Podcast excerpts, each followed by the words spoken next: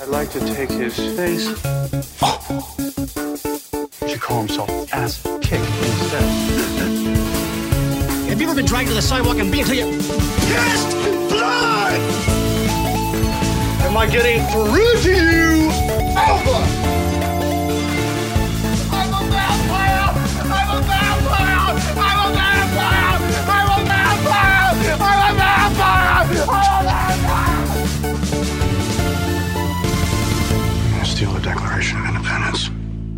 Hello, everybody. Welcome back to We Bought a Nick on We Bought a Mic, a pop culture cage cast, a pop culture World War II cast, Mhm.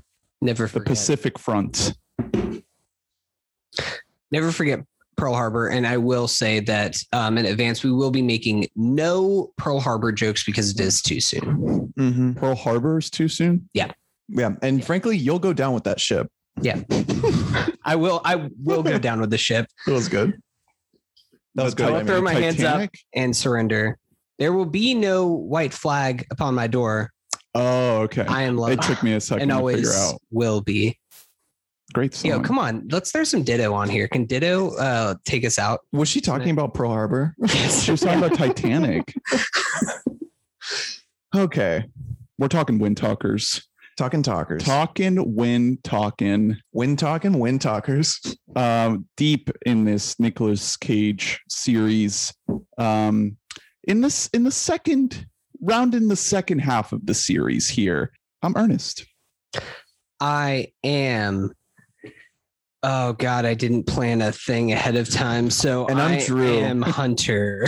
and coming in hot with his second Nicolas Cage movie that he's actually discussed. with Yeah, us. you're you're honestly your premiere episode you were a trailblazer. Right. was it was like a backdoor pilot for this series That has Uh, with- crossed my mind. with Matchstick Men.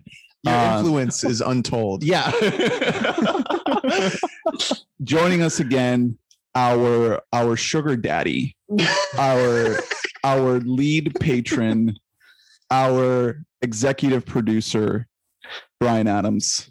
Welcome back. How you doing? Hey, I really appreciate it. I'm good. I'm good. I might be Nick Cage's biggest fan in Kansas. It's up for debate, Okay. but I might be. What are the other nominees? Um, is is J- Jon Hamm. Jon Hamm is Paul Rudd up there, or are they Missouri side? I- of No, no, no. He's saying John he's saying St. Louis.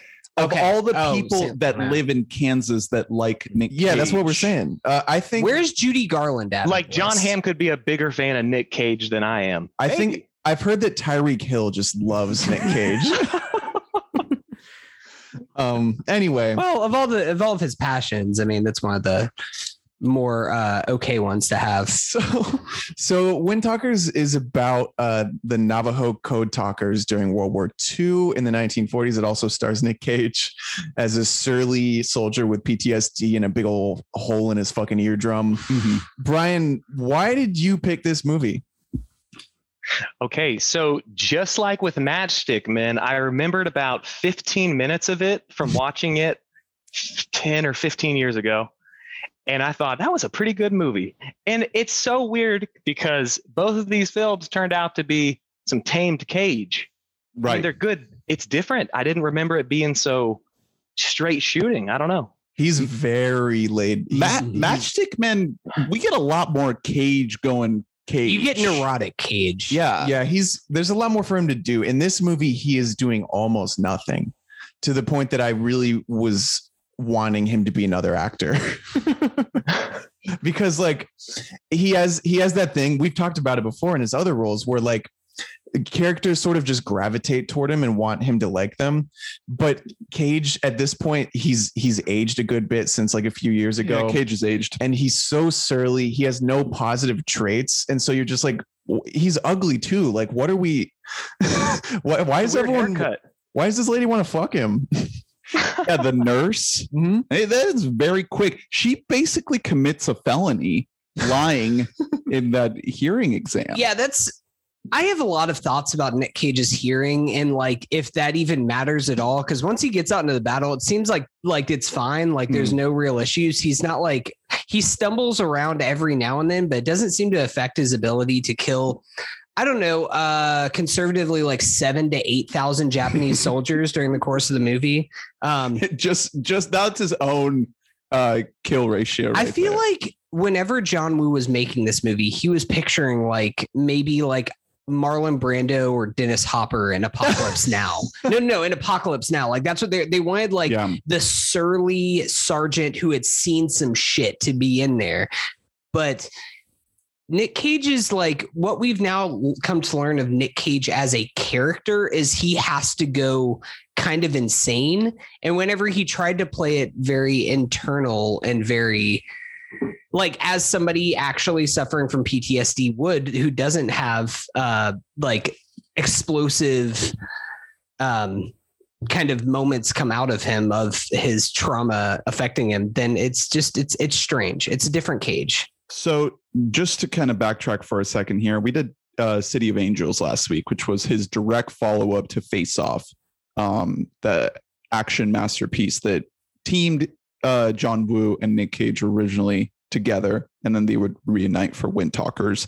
And in between City of Angels and Wind Talkers, he has a little bit of a run, and we're going to be skipping these in this series, but I just wanted to shout him out here. He does eight millimeter, um, which is directed by Joel Schumacher uh, of uh, Batman Forever and Batman and Robin fame.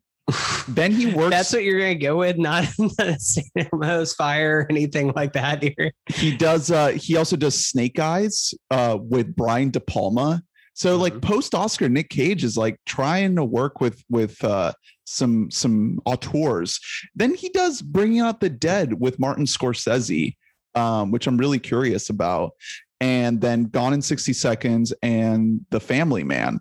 Um, then there's something called uh, Captain Cornelli's Mandolin. I know. I'm looking at it right now. It's not a real Cornelius movie. Mandolin. I I had never even heard of Him? Windtalkers, to be honest. Of all those movies that I just that I just listed, which one do you think was the most financially successful? well, Gone in 60 seconds. Yes. yeah, it's got to be gone in 60 seconds. Yep. But I would say Captain Cornelius Mandolin. I'm fascinated by this movie now.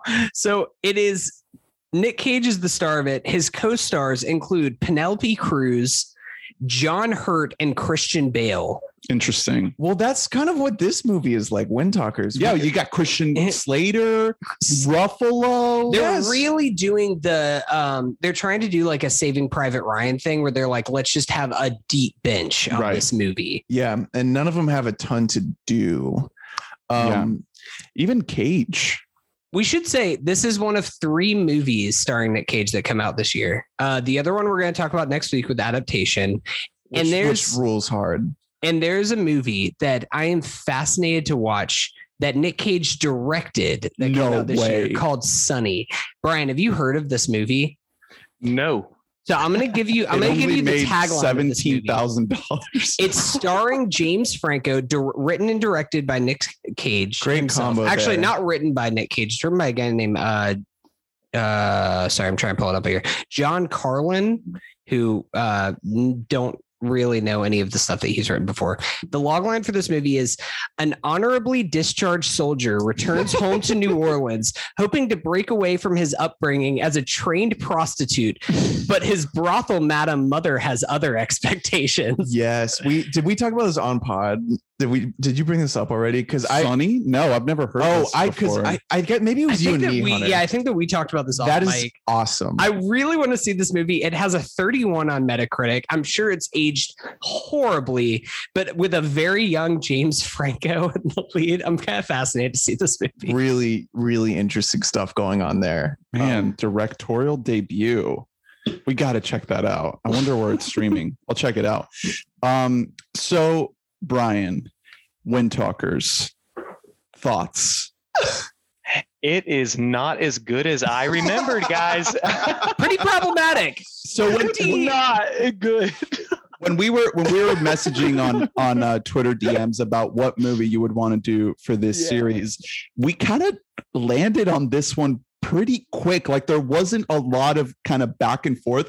We you kind of just threw it out there, and I was like, all right, sounds John good. Woo? Yeah. Yeah. And I it's be you know why? It's because I remember uh this being a library DVD rental when I was a kid. And I was like, oh my God, like the nostalgia factor of me renting this movie from my local Look, library. look, Brian's got it. He's got, the, DVD. Yeah, you kept it. You stole it from your local library. DVD. I love to see the physical media. I love to see it. I think I brought it up on Twitter. Bro, absolutely. Uh, my girlfriend's had it for I don't know how long, but she has this huge collection and she's got some good movies, including Wind Talkers. and and also Wind Talkers. it's something. It's just no. It's so much darker than I remember. It's it's Christian. I, mean, I don't know spoilers in the timeline, but it, it- there's a beheading. It's Yeah. it's Yes. a lot. Yeah, It gets very violent. It's not fun at all. Not- Which, like, you know, I kind of I kind of appreciate that a little bit because like a war movie that's based on like a real war, like you don't want it to Okay, be of super course. But fun. but do you want John Woo directing that? That's the thing. No, it's so like I have I have a lot of thoughts about John Woo and his like because in theory it's kind of interesting seeing a non-American's take on a very American war. A person Like- of Asian descent, Exactly. Exactly. Like I was so willing to Hong Kong. really throw Legend. the Japanese as, as far under the bus as possible. I mean, and China and Japan don't have the most glowing history in the past. Hey, but sure still, don't, like brother. it's Sure it's don't. fascinating. Like watching this movie, I will say on the bright side, this movie is very pretty. Um, They shot it in Hawaii. It does actually like I think some of the war sequences, some of them, I'm gonna, I'm gonna preface that some of them look pretty good. You get the John Woo explosions, which is kind of what I was hoping. I just wrote in my notes like five different times explosions, more explosions. Yeah. the, the other thing I was I was gonna say about the whole library DVD thing is that I, I had this this memory right of me like watching this movie by renting it from the library, but once I actually put it on today, I realized I had never seen this movie before. wow. I thought that like the memories were going to come rushing back of me, like, yeah, yeah, it's, you know, Nick Cage and World War II. Um, especially because when I was first getting into movies as a kid, I really gravitated towards World War II movies. Like Saving Private Ryan was like my favorite fucking movie. Like I was obsessed That with movie that was a huge deal. and I I don't know, I was looking around at like other World War II movies and I I guess I maybe in my head I thought I watched more World War II movies, but I was actually just watching Saving Private Ryan over and over. Cause I just sprinkle I just Pearl Harbor in there, but that I movie's I like a- have no. That's not a good. I got thoughts about it. it's I think that movie's worse than Wind Talkers for It's sure. romantic. A I gotta- I thousand like. Yeah. Yes, Yeah. I I've gone on rants. I think on and off my off mic. I've done it for I don't know since you guys have known me when we were like thirteen about how much I hate that movie because my grandparents they own like The triple three VHS. movies uh, on VHS, and that was one of them. It was in a double VHS, and my grandmother loved it. And I hated Ben Affleck for very many years because of that movie and Armageddon, which is another movie as a kid I hated. Um, but yes, I, uh, er, I, Ernest, when was the last time that you revisited Saving Private Ryan? Um, years ago, I, dude, I used to have that movie on a loop. Like, I'm not kidding. I would, I had that. That was one of the DVDs that stayed in the DVD player, and I would just go on You over monster. and over. I rewatched that movie. Um, I think yeah, last year whenever I was doing the Oscar watch through because I reached the 1999. The Oh, so you didn't watch uh, Shakespeare in Love? No, I did. just, I watched it or 1998, I guess, because that was Shakespeare in Love. Um, and I did watch it. Um, and I mean, it's definitely better than Shakespeare in Love, but I think that Saving Private Ryan is a little bit overrated. God damn. If I'm gonna say it, I think that the first 45 minutes are just fucking banger. Like, I think that that is like just dynamite perfection. Yeah, war is hell. and the rest of the movie is like, all right, yeah. Now we're palling around with Vin Diesel. This is fun. Now we're palling around with Ted Danson. This is cool for two minutes. Uh, we're Mi familia So, on the warpath. so Wind Talkers. You don't want to talk about Fast and Furious? Uh, no, I want to. I want to talk trailer? about it way too much for this podcast. Like I, I want to talk about that. Brian, for two have you seen the first Fast and Furious movie?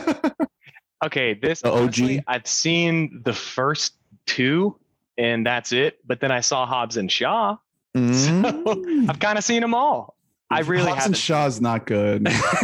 But we that saw movie was so long. yeah. it's so long. I had a fun time. I. I think that like I because a friend of the pod, Adam, who's the biggest Fast and Furious fan I, fan that I know, I think I kind of convinced myself that I like that movie more. We had him on to review Yeah. it. And, And I I, had to like, like "It's fun. apologize to him. It's fun. Come on, Ernest. It's fun. It's stupid. It's fun. the the OG Fast and Furious though, we just went to the movies to see that. Mhm. We had a surprise birthday party for Hunter. Yeah. Um at the movies uh his fiance rented out a private movie theater. She did. It was And the we- first time I've ever done it before. It was fucking awesome. It we was went a, hard. it We was a surprise. Fast and Furious. it was a, definitely a surprise because it was like a week before my birthday, so I did not see it coming. My birthday is actually midnight, depending on how late this thing Yeah. is. We might actually make it to my birth. Um, we'll see. Hopefully not. Yeah, really. Hopefully I don't have to spend my birthday with you guys. Um, Movie I- fucking ruled. I had never seen it before. great. I loved it. It's so dumb. I loved it a lot. Um, You'd never seen it before at the theater? I'd never seen it before. Period. Oh, Um, Yeah, me either. really? Yeah. I say I that know. like I've seen all eight or nine of them. I don't. I really. We got some friends that love that series, but um, I mean, there's a reason why they make so much fucking money. The first one is it's wild watching the first movie um and then like seeing the trailer for the new film. The first one it's like the big thing is that there's a group of racers that are stealing uh TV VHS combos. That was the money back then, dude. That was like- 2001. and now you watch the trailer for F9 and it's They're them literally space. it's them shooting into space and uh using magnet cars to fly around. fucking love it. it's the best. The movies. This is the best franchise. There's one thing that brings people together. The lights go down. Hey, look, the projector turns on. I I teared up a little bit when Vin intro- when Vin welcomed me back to the movie. that's theater. that's insane. I said, you know what? Uh, I do miss the movies. so the Wind Talkers. can I share a thought to tie it back to Wind Talkers? Yeah. Yeah, Of course. So Ernie, yeah, offhandedly, it's like war is hell, and that's all I was thinking watching it. Is like it doesn't have to be a funny movie and all that, or fun because it's not really that fun either. And Christian Slater doesn't even. ma- I don't know, but um, I was looking at my notes and I wrote. World War II never looked so good because it's like the movie looked so much different than any war movie I remember watching. It's very bright. It's not a dark bright. movie. Yeah. It's sunny as hell, yeah. Um, and then I wrote hot yogurt in his combat boots. okay, now I- we're talking. So, I now was we're gonna- wind talking. I was gonna introduce a new category. We can get into it now because I don't know The if there is a scene? moment. No, yeah, which it's it's gonna be a new category for the back half of this filmography that we're going down, which is which scene does Nick Cage have hot yogurt in? My guess is gonna be spoiler for this movie. Um, check it out if you want to. Um, it's gonna be his death scene because he makes a wild Mm. face during that scene. That's such a smart pick. I think that that is that is when he does it is because he couldn't quite get the death look This right, and then right. he pours in there, and his eyes roll to the back of his head, and his eyelids flutter a bit. Excellent choice. Um, I didn't catch that as coming though, but I guess that makes sense. But it I has- guess you've never you've never orgasmed with hot yogurt on your toes. I, I've never died. I've never pretended to die on camera. Maybe that's what you need. maybe you should do a couple more things before you start talking shit. Um, Wind Talkers is it looks so great and it has all the wooisms, but John Woo, I realized while watching this might be a little bit like Nick Cage, where he needs a little more room to be crazy Well, on in order to truly soar. So in the the Wikipedia article um, for this movie, there's a quote uh, by John Woo, kind of addressing the negative reception of this movie, because. uh, critics and audiences were not very kind to this movie. This is actually an episode of uh, Flop Watch right now, where we talk about a movie that was a huge financial flop. Uh, 115 million dollar budget, only Wow. 77 mil at the box office.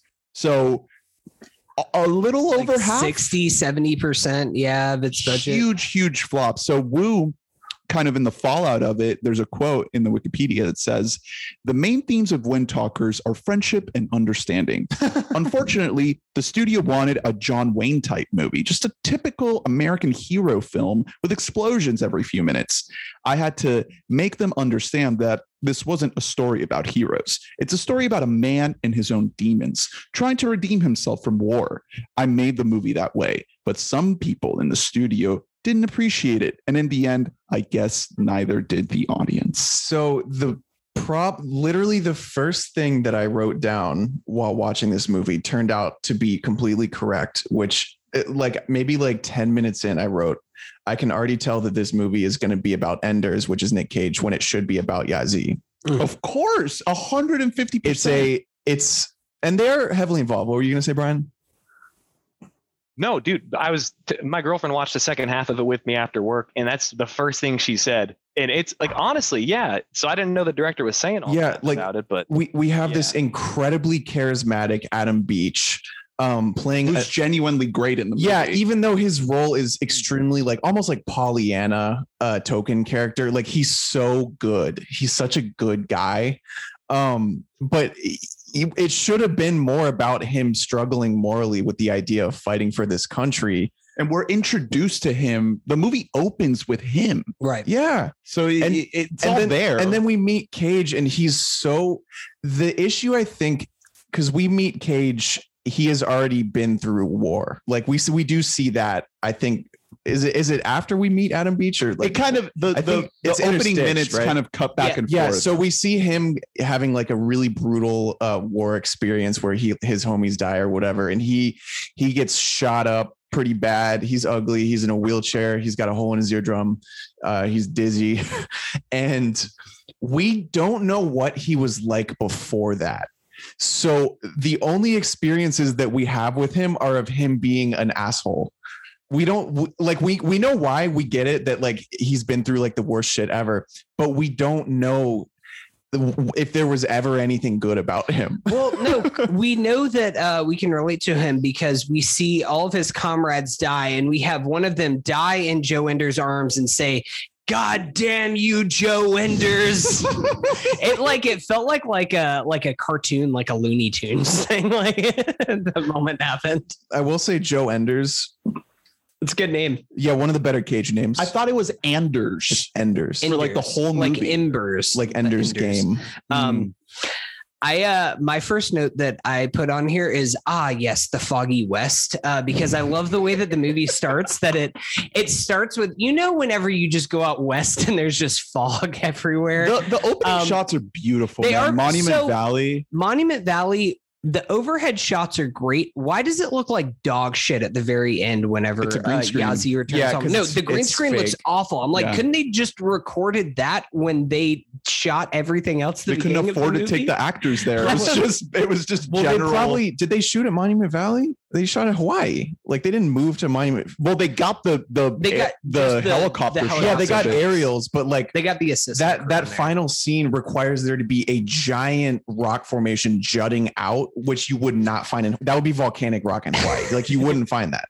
So the result is it had to be a really really bad fake background. Mhm. um anyway though that i think that those two issues came up for me really early and they stuck around. The first time in this movie that we get any semblance of uh bonding from these two characters that who are spending so much time together is over an hour in. It's at an hour and three minutes in. That's the first moment where nick cage makes any efforts to give a fuck about adam beach.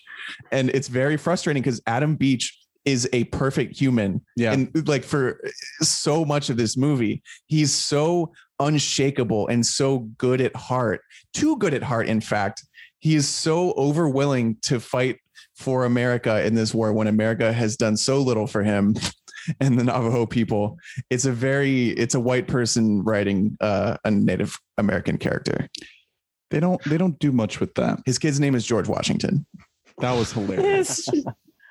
man going off that and how like ben should have been the main character um the two scenes where they give him a little bit of extra uh exposition or disposition i don't know um are pretty kick-ass scenes it's the difference between the american soldiers doing their little powwow before a big battle around a fire and then the navajo guys are about 40 yards away doing their own ceremony doing their own thing yeah and so I get that. Ah, yeah. And then Ben mentions offhandedly the whole uh, sand garden scene about how spoke Navajo as a kid and they put him, chain him to a water heater for two days. And it's like, Oh, brutal. because that's about ten years after the Trail of Tears. Maybe I don't quote me.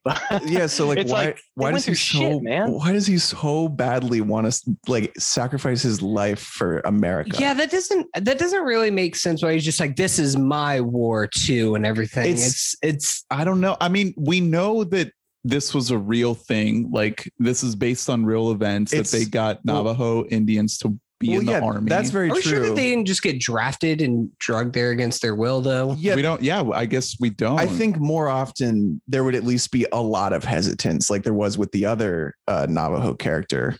Um, I thought that that was a much more realistic interpretation of what happened. the way the way I kind of come down on it is like th- so much of this movie does kind of leave a, a sour taste in your mouth. Not just the way the Navajos are are um depicted, but also the Japanese. It's just so disposable to. It's it feels bad to see so, many of them get so murdered. many of them get absolutely mur- Yeah, it doesn't, destroyed, doesn't sit well. But decimated. but ultimately i appreciate the fact that at the very least we're getting a little bit of a story about the native american people in a big budget movie you know like how many movies are there just in general about native americans you know like it's just a such an underrepresented group in Hollywood filmmaking that just the the bare minimum to me is like I gotta like appreciate. Well, it Ernest, you're wrong there because a story about Native Americans actually won Best Picture, and it's called Dances with Wolves. Mm, yeah, yeah. And Kevin Costner. Another one was nominated for Best Picture. and It's called Avatar.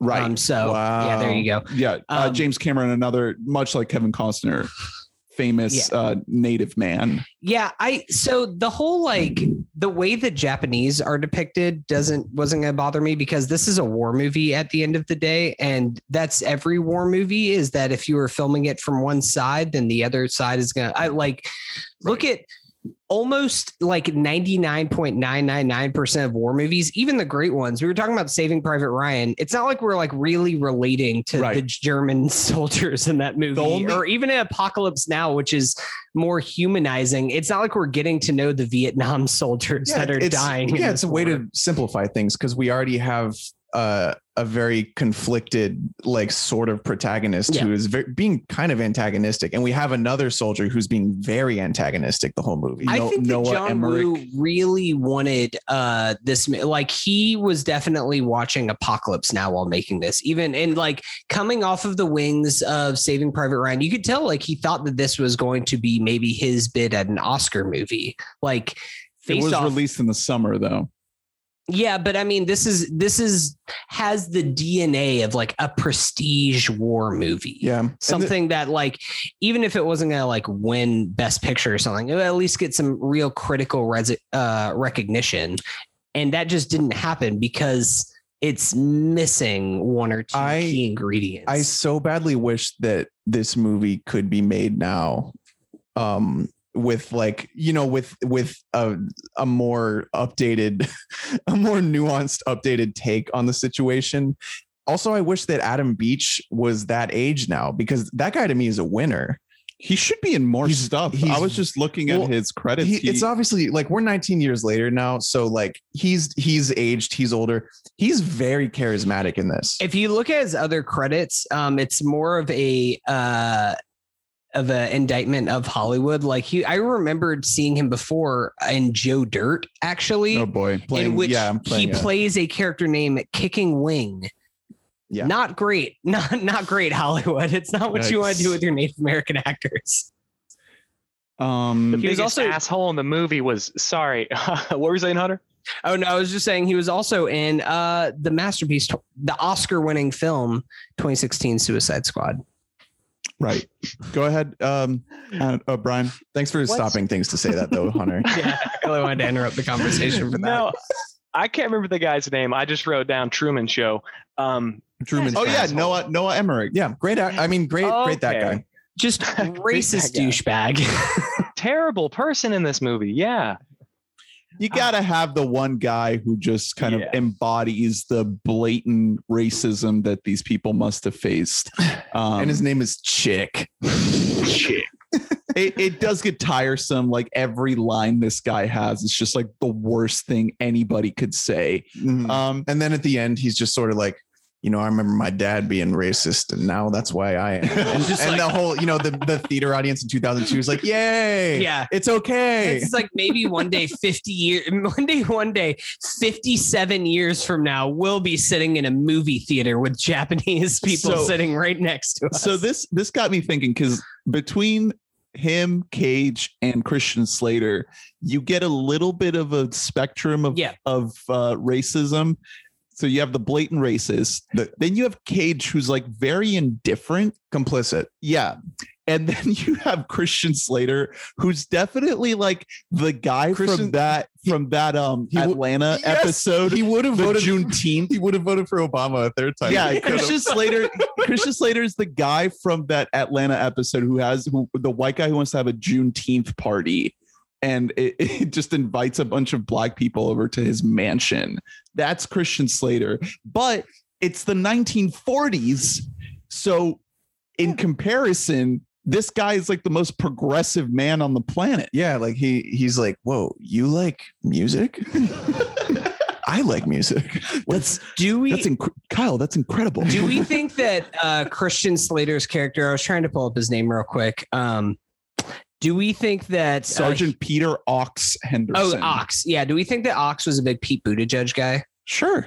Yeah. I I kind of love Christian Slater in this movie. He's kind of my favorite part. He's great. Yeah, I mean, he's he's just you know because he's like the one like beacon of light and Yeah, he- aside and from he Adam has- Beach. He has like a good energy to him, you know, like he's bringing some some fun to I was glad whenever I saw Christian Slater in this movie. I mean, I love Christian Slater, but by 2002, he had kind of checked out of like 50% of the roles that Mhm. he's in. And now it's kind of hit or miss what you're getting with Christian Slater is if if he's actually trying to do something serious or if he's just getting a paycheck. Brian, thoughts on Slater? So I'm a, I'm a big Christian Slater guy. Um, my dad would always tell me movies to watch if I was just looking for something. So I watched Heathers and I think it's Pump Up the Volume or Pump Up the Noise. Nice. Um, really good movies. And it's just, yeah, another thing. We were talking about it earlier. He's like a face of the 90s in my head. Um, Yeah, but I can't I- think of all these things. 80s, 90s guy. He is like stupid Yeah. good in Heathers. Like I love that performance so much. That movie Yeah. because he's just he's like such an evil human being, but you're still just like ah, I don't know. I, I I'd fuck with this guy. Like I don't know. And Brian, have you seen Mr. Robot? Dude, yeah, I sent um list of questions like two or three months ago, and I That's watched right. The, f- I remember right. that. So I didn't know you were such a fan of it until like five minutes into that episode. So synchronicity. I've seen it a season and a half, but there's like four or five seasons now, right? It's four. Okay, I And should, it's over, so I yeah. should It's finish over, it. yeah. Dude, got- yes. It, it the got- ending is amazing. It does Yeah. dip like you you bailed out or like most people bailed out. that's where I bailed out. Yeah. Two Halfway through episode season two. Yeah, yeah, yeah, yeah. but I mean, you got to the the the the season one twist is like incredible. The whole like Fight Club twist that it does is just like oh, so good. But Slater owns that role so well, and he's so good at kind of being kind of like the snarky side guy. You know, Snarky's a good word for it. Yeah. I I think he's great in this movie. He Yeah. he kept me going. I wish there was more of him in this. I, I'm kind of curious if if they would have done a rewrite of this movie where you can kind of you could combine a lot of these guys, you know, like you don't need Ruffalo and Slater and Cage, although it is good to see all three of them. Like, Ruffalo, Ruffalo is a nothing. he doesn't have a. He's- deal. He, what's his he- deal in this? Yeah. He's just sort of But soldier guy. yeah. He's, he's a guy, you know, his friend dies, so he has to make sure Mhm. he brings, gives the That Medal of Honor. reminds We're walking through a freaking minefield. dude, it's Greek, man. You gotta have a Greek guy on your war movie. they knew, they knew about the mines. They let us walk on them. so we needed a spotlight moment in this that that reminds me about the the one of the notes I wrote down, which is like this movie is full of like war movie cliches Yes. all over, and there's so many scenes where you're introduced to a character, and um, the way it sets up like our relationship to that character, you know that the next time you see that character, they're going to die. Yeah. Yeah. Like a No, hundred just like percent. the guy's just like just make sure that if I die, give this ring back to my wife. And you're just like, no, don't even talk like that. You're gonna make it through this. And it's like, I don't think he's gonna make it through this. Yeah, that- make a he's guess. not quite a notable enough actor to make it through this. it's just like the bare minimum to like set up that hey when this guy bites the dust you're gonna feel something No, there's a scene with the flamethrower guy right before he fucking dies at one point too. And then and where it's like, oh, this guy, he's a good person. He's definitely gonna die. And then the very next scene, he's just like giving a uh Japanese child some chocolate, and then you're like, yeah, this this dude's so fucking dead. Like he's he's just dead now. yeah, it's a lot of shortcuts in this movie to that are you know attempts to make you care without really giving you enough meat to chew on. Yeah. Like, I mean, Nick Cage's whole character is that to me.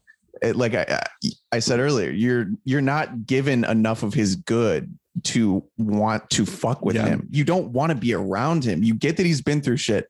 I didn't want to spend time with him. Uh, Cage is really, really not going for it, which you wouldn't necessarily want him to. Uh, but there are actors who are better at not going for it than Nick Cage. That's we if we know anything about the man at this point, he's really good at making choices, and this is a role that doesn't have many choices to make. i think there's one scene where he does go for it which is my cage moment i think it's probably the only cage moment we'll get to it in the cage gories um, but yeah for the most part he is very kind of kind of one note kind of flat. This whole movie's just very flat.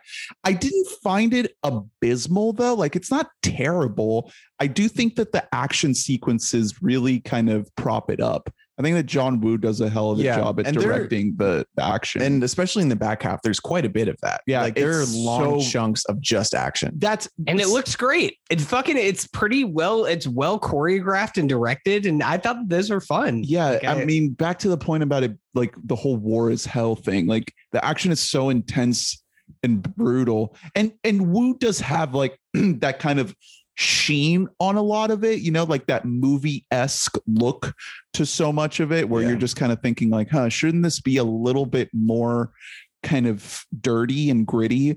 But it is so gory and so brutal and so intense that you do get it is relentless, right? Like that's it approximates what it must feel like to be in these soldiers' shoes, you know, to not know when this is going to let up when is this going to end? You know the the the structure of the movie doesn't give you a sense of like okay this is the big action scene. Mm. this is where we're peaking and then the, we're, we're going to end. The the second half of the movie is just kind of like this nonstop like kind of you know it kind of just bludgeons you over the head a little bit which is i think the point you know? It's it's what it's trying to get you in that headspace Yeah, I was gonna say another movie that this reminded me a lot of is a war film that came out the year prior to this, Black Hawk Down.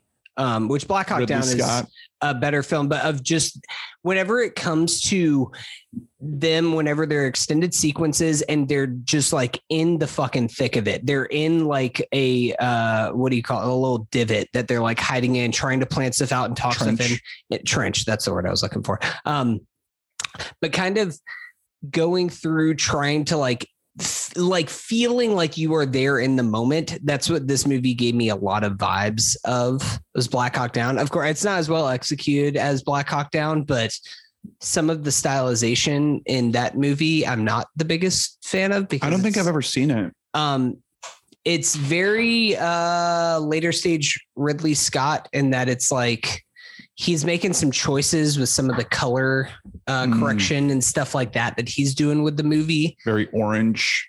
Yeah it's like a lot of orange and blues. Um i mean it's still i i, I like black hawk down. I'm not gonna like shit too much on that movie but i liked that this movie it was very bright and sunny and it wasn't trying to hide any of the big action moments. You were just kind of there with it. I was almost expecting there whenever we get first to the island and it's out in the open and it's daytime. I thought that, that was going to be the scene. Then we were going to have some more like, ooh, it's nighttime and they're sneaking into the village or something like that. And it doesn't really take the easy way out. I mean, you can see the hundred and fifty million dollar Yeah, budget in these sure. sequences. It's like so crazy, so many explosions, so many um extras in some shots. Like they kind of went all out.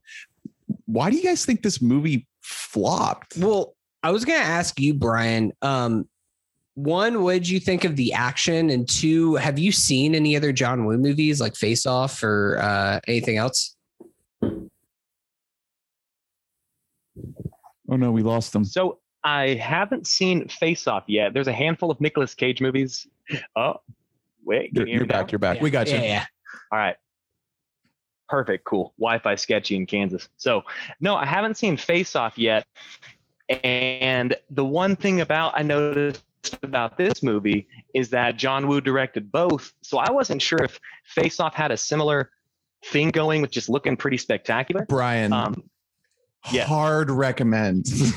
really, I'd listened Oh to the my half of the God. podcast, but I didn't want to spoil too much. no, you just an you- incredible movie. like I It's I a didn't perfect movie. yeah, I hadn't seen it. I went into it a bit skeptical, I guess, but although we were in the throes of like just heaters from Cage every single week, but still the movie even starting it I was like this seems really corny and it is, but it's the best corny you'll ever see in your whole life.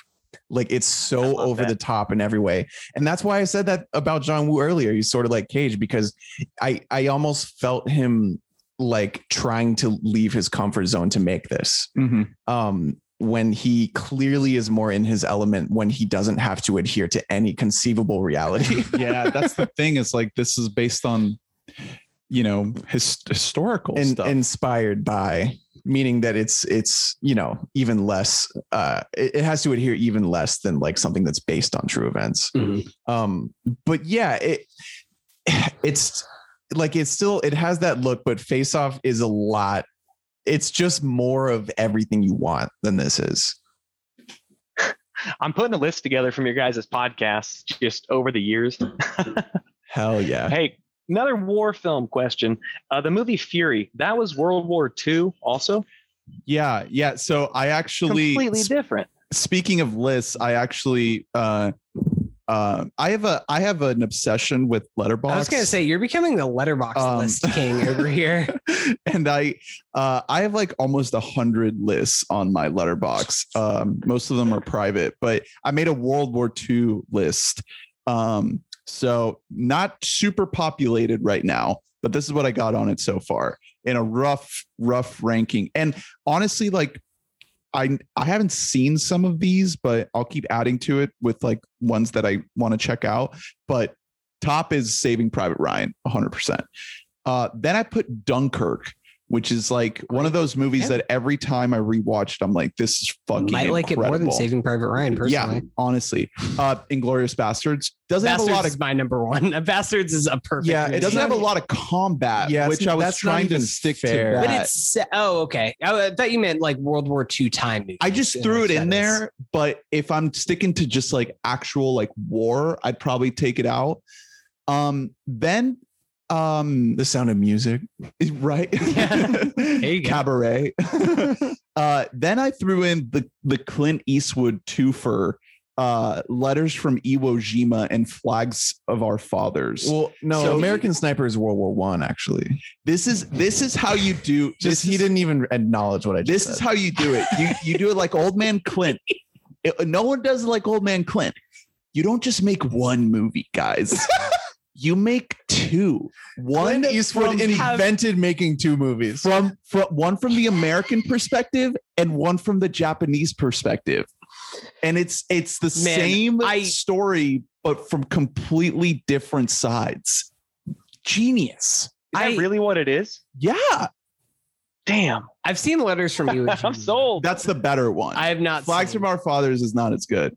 Um, then Mel Gibson's uh, Hacksaw Ridge I which still haven't I seen think- that. I have that movie on Blu-ray, and I just have never actually opened it out of the I think I I think I put that on in an airplane and then like immediately fell asleep. I've heard that like it's pretty well Yeah, done. Like, Andrew Garfield. did. Uh, another one with little combat, uh, Empire of the Sun, another Spielberg Oh, yeah. joint. Um, uh, canceled man's uh, Bryan Singer, um, Valkyrie, starring Tom Cruise. You're missing a big one, which I just don't know if it's because you haven't seen it. But Thin Red Line. okay, the that was film. I haven't seen it, but yes, that's Yeah. that's on here. I have not seen Thin Red Line either, but everybody like fucking film nerds say because it came out in 98, it came out the same year as Saving Private Ryan, and film Oh, nerds wow. are like, this is actually the better World War II movie that should have been But recognized. it was instead of Saving Malick's comeback after like 20 years away. Yeah. and then yeah, obviously Windtalkers, and then uh yeah, David Ayer's Fury, starring Brad Pitt uh as like a tank uh sergeant leader guy. I'm assuming the that- buff wrangler. I'm assuming that Right. you two are the only people who have seen. Is Fury good? I remember really liking Yeah. it. Yeah, It- it's a solid movie. I don't remember, I don't remember what year It's it came out, 2014. me and my college roommate went saw a flyer after a trailer one night, and it was a pretty really damn that puts me back. It's yeah, it was one of those movies where the kind of the whole crowd just sat there after the credits a little bit. Like it's it's a heavy,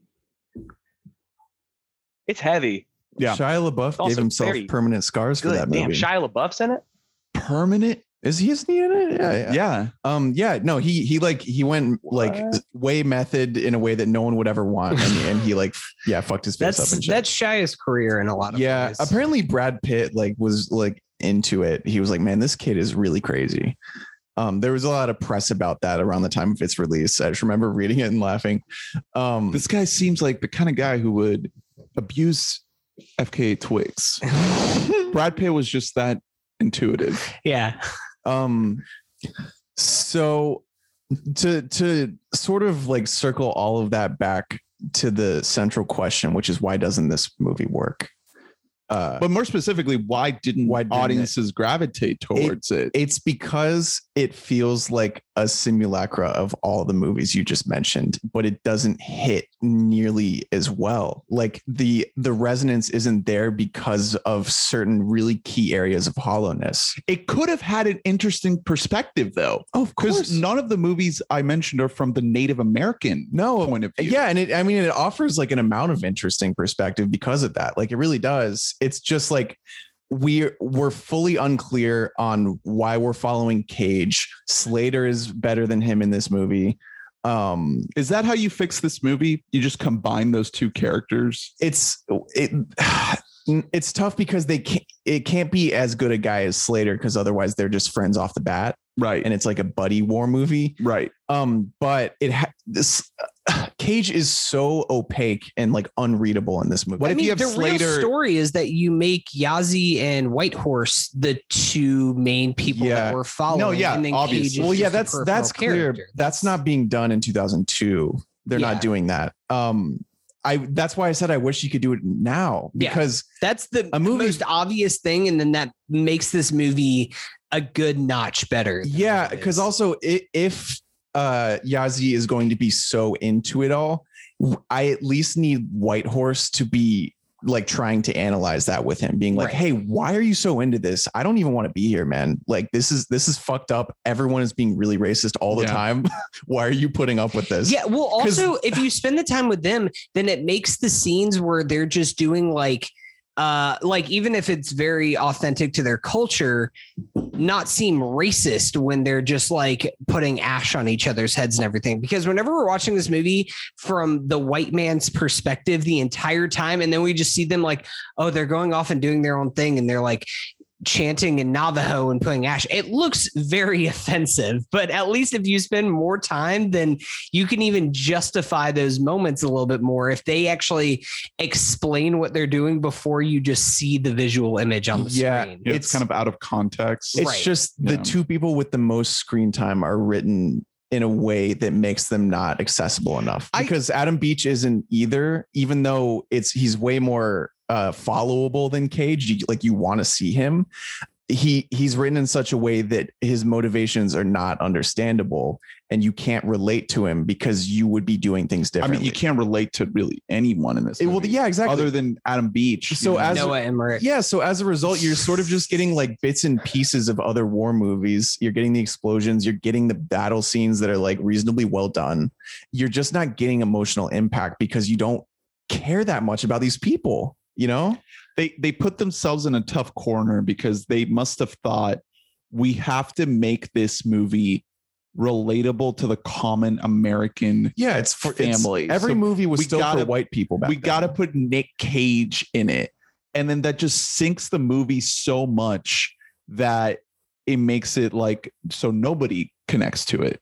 yeah it's it's tricky uh like i get that he was trying to make a movie about friendship he's obviously throwing mad shade implying that like it was mangled in the edit room or whatever and Mhm. like reshoots probably had to happen.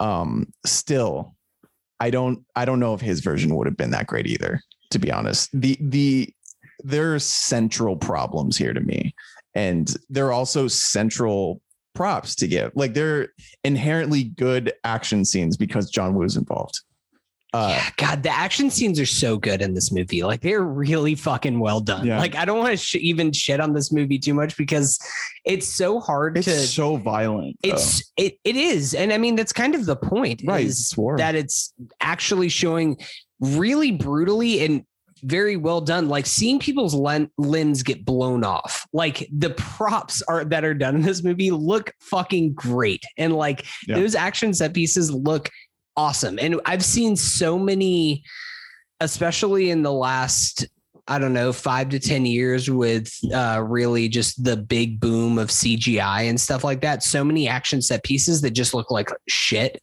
Um, even war movies that try and have a little bit more practical effects, like they just don't look great.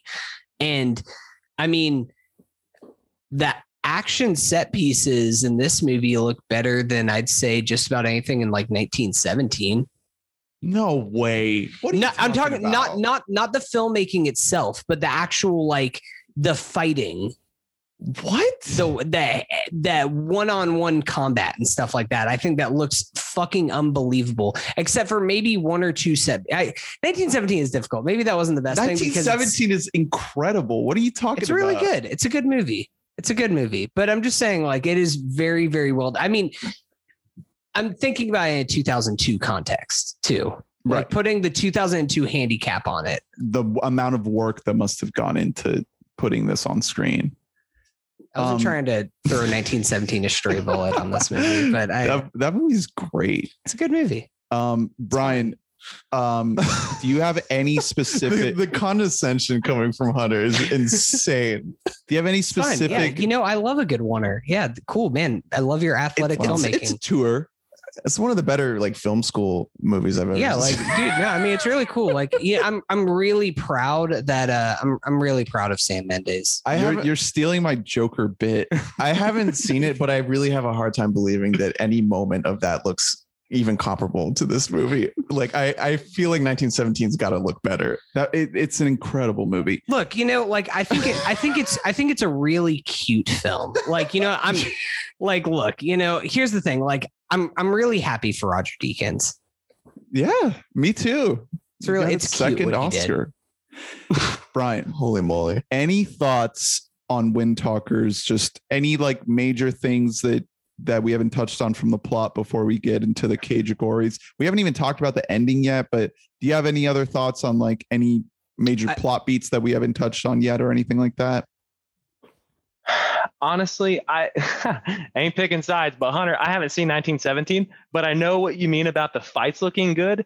And I feel like the whole movie is a 15 minute kick ass battle scene, little bit of talking, another battle scene. It's, it's just, Mm-hmm. I don't know. There's a don't rhythm know. to it's it. a lot. It doesn't Yeah. linger on like we don't spend ever too much time with the script. I think because maybe there was part of John Woo that knew he did not write this movie, but he did direct it. I feel like almost part of him knew that the script wasn't the best. So he's like, I'm just going to fill up 75% of this movie with fucking Mhm. kick ass Yeah. action set pieces. Well, so that that reminds me. So what if for some reason you're listening to this and you haven't seen this movie, which is probably most people, because this is by far the most underseen movie we've Yeah. done on Which, this series. by the way, Brian, I'm very glad that we're covering this because if we weren't covering the the, the worst cage along with like the best cage, I, this is not the worst. Cage. no, of course I not. get- But This is still so much better than City of Angels, guys. Like this movie is so much fucking better than City of Angels.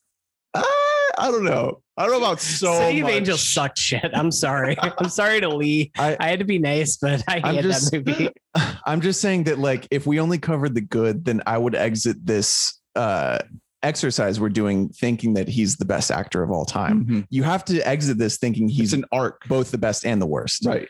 Um simultaneous. He's the, he is I'm gonna drop a uh, a take that I was gonna save. Nick Cage is the Lil Wayne of actors. Huh? This is a good take. It's eh, it's- unbelievable highs and unbelievable the, lows. the most casual Yeah. person who's only heard the hits. I just or- played the Aunt Millie video in my head. the, the, and it was sung by Nick Cage in your head. just the biggest of casuals for Lil Wayne. They're like, oh, Lil Wayne, like lollipop. You think that's good? Just like the people will be like, oh, National Treasure, cool. Like you think that that's like a great actor, but then you dive deeper and you're like, wait a minute, this is this is pretty good. Yeah, Um, you need the full range. Yeah, and he also just a lot of choices. and then you're like, both of these "Ah, guys just he make made a rock album, huh? yeah, exactly. So a lot, so many choices and limited range with both these guys. Like Wayne can't do any genre; he can do his genre really well. The exact same is So true what's of Cage. what's Lil Wayne's uh, Vampire's Kiss? it's definitely the drought mixtapes. Like two or three in particular is when he he peaked like at a younger age. Um, but that's just like pure Wayne. It's just all about bars. Like it's just him like going as hard as possible, basically. Um, and then like your more, I guess your your face off or your your Con Air is uh the Carter Three which mm-hmm. is just like peak of his popularity. You would never guess that this weird little man would be the biggest star in the world, but he is. So Carter Two is what like Wild at Heart. It, yeah, it's when he's coming up. It's when he, yeah, it's when he's like, Yeah, Raising Arizona, Wild at Heart. yeah, like yeah. that. Um, it, they're just really similar. Also, substance abuse problems that do get in the way of their uh art. That's true. Do you think that uh the Carter Four is like his Mandy, where people are like, "Hey, look, Nick Cage is still around; he can be pretty good in things." Sure. Um, for me, yeah, or what, whatever the album was. I don't. I don't Did think it was people Carter even like Four. the Carter Four. I mean, some people There was stands hype, but I wasn't a big fan of the Carter Four personally, but I think that I'm like past the Lil Wayne part of my rap listening career. does he? That's does your Lil own Wayne, problem. Does No, Lil that Wayne is no, have no, no. a- I mean, I can still enjoy the classic bangers, but it's like new Lil Wayne just isn't going to Funeral. the same way. Funeral, Okay, Funeral yeah, yeah. 2020 to me is way better than Carter Four. Yes, Does, I, does I Lil Wayne have 100% agree uh, with that. a leaving Las Vegas? I mean, the, probably the Carter Three is both the Leaving Las Vegas because it was critically acclaimed and the Incredible Run. Um yeah he didn't necessarily have a moment of like this is our greatest like living star like where you know he was truly fully accepted by the critical community but nick cage maybe uh you know he he was one movie away from not never having Also, I'm thinking of the Carter Five, by the way. That was oh the one my that God, there was a Carter Five. That's yeah, right. 2018. yeah it- it's it's really all about funeral the song mahogany absolutely fucking incredible What's his uh um his feature on Sucker for Pain? What is Nick Cage's Sucker for Pain? um bad lieutenant port call new orleans Oh, okay, cool. um, Thank you. this this comparison I'm, i've just become obsessed with it lately i've also been listening to a lot of wayne lately that's Didn't- probably why What wasn't there another take? Didn't you do like a Tarantino Kanye? yes tarantino is kanye Yeah. yeah they're yeah they're as far as craft goes they're both generational talents but they both put their own feet in their mouths for one of them it does get him off to do that um but yeah th- there are a lot of similarities there So so Man, imagine a collab, a Nick Cage uh, Tarantino collab. Just the amount of lawsuits that would come out of that project would be is very is upsetting. Ye Once Upon a Time in Hollywood? I think Pablo is once a time once upon a time in Hollywood because it's it's overlong and it's very self-serving. Ye is not good enough. I thought I thought Hateful Eight was once or was like it's the order's really reversed there because that's that's way less acclaimed. Like Right. like Life of Pablo is great, and Ye is just not. You know what I mean? And no one really thinks Ye is great. Ye is okay.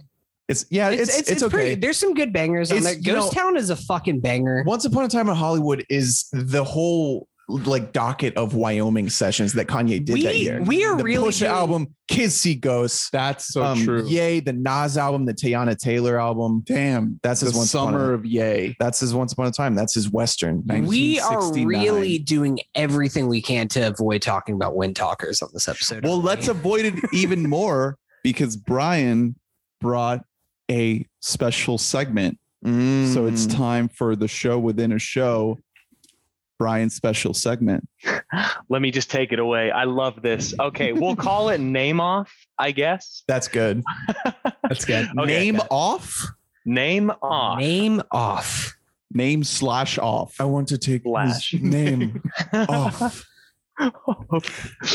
okay so the premise is um so the premise is one name shared by two famous people and i'll read a sentence long clue for each and then you guys just try to guess if you know who it is Is it first and last name or just first names? first and last name Wow. So is has Yeah. one of these two people like maybe changed their public name?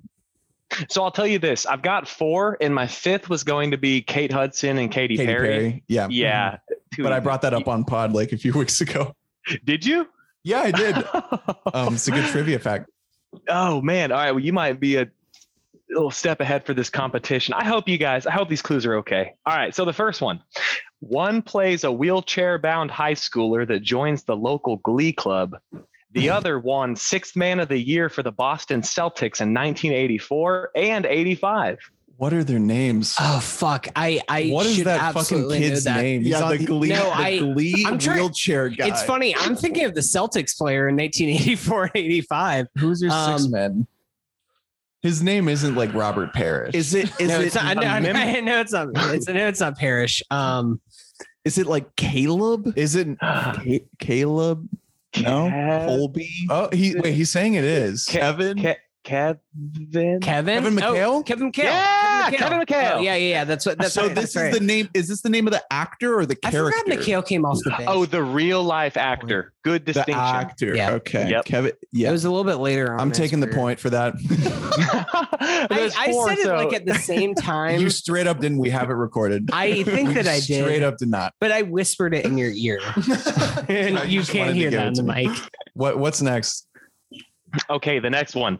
Uh, one of them is the host of Temptation Island on USA Network. Jesus Christ! The other, the other said 9/11 would have gone down differently if he was on that. Oh my. God, Mark Wahlberg!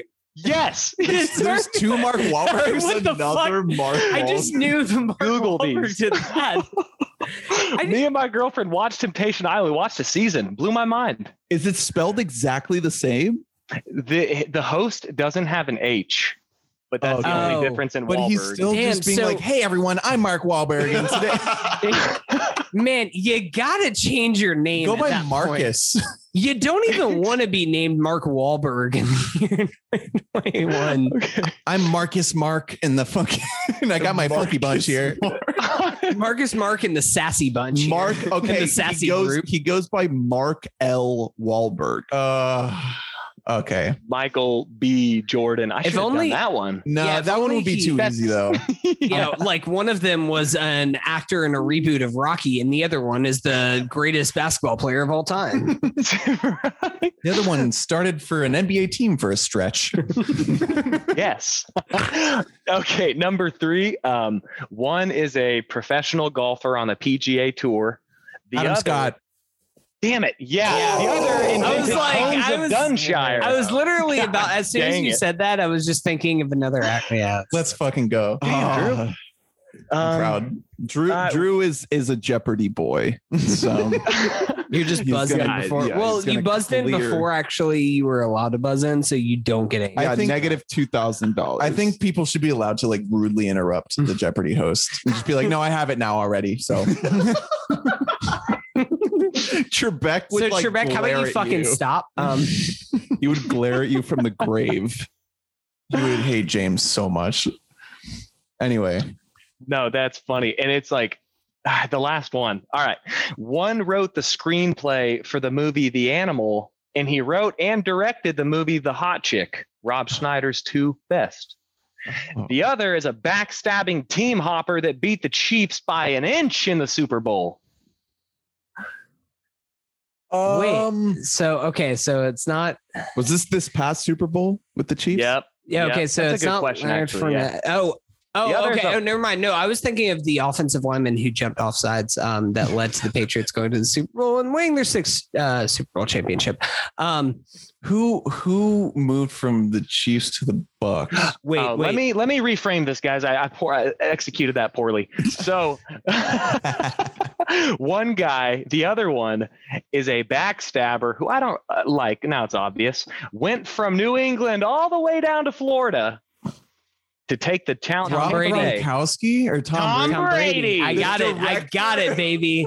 I It's got spelled it. the baby. exact same. He wrote and worked with Rob Oof, Schneider. man, it feels so good to hit a win on a Tom Brady question. I'm just It's You funny. barely- I'm you had to get a layup there. Slandered old Tommy. Yeah, it's okay. It's it's funny because I'll take it. um Tom- since since that guy works with Rob Schneider, I'm sure he has the same political leanings as Tom Brady, the football player.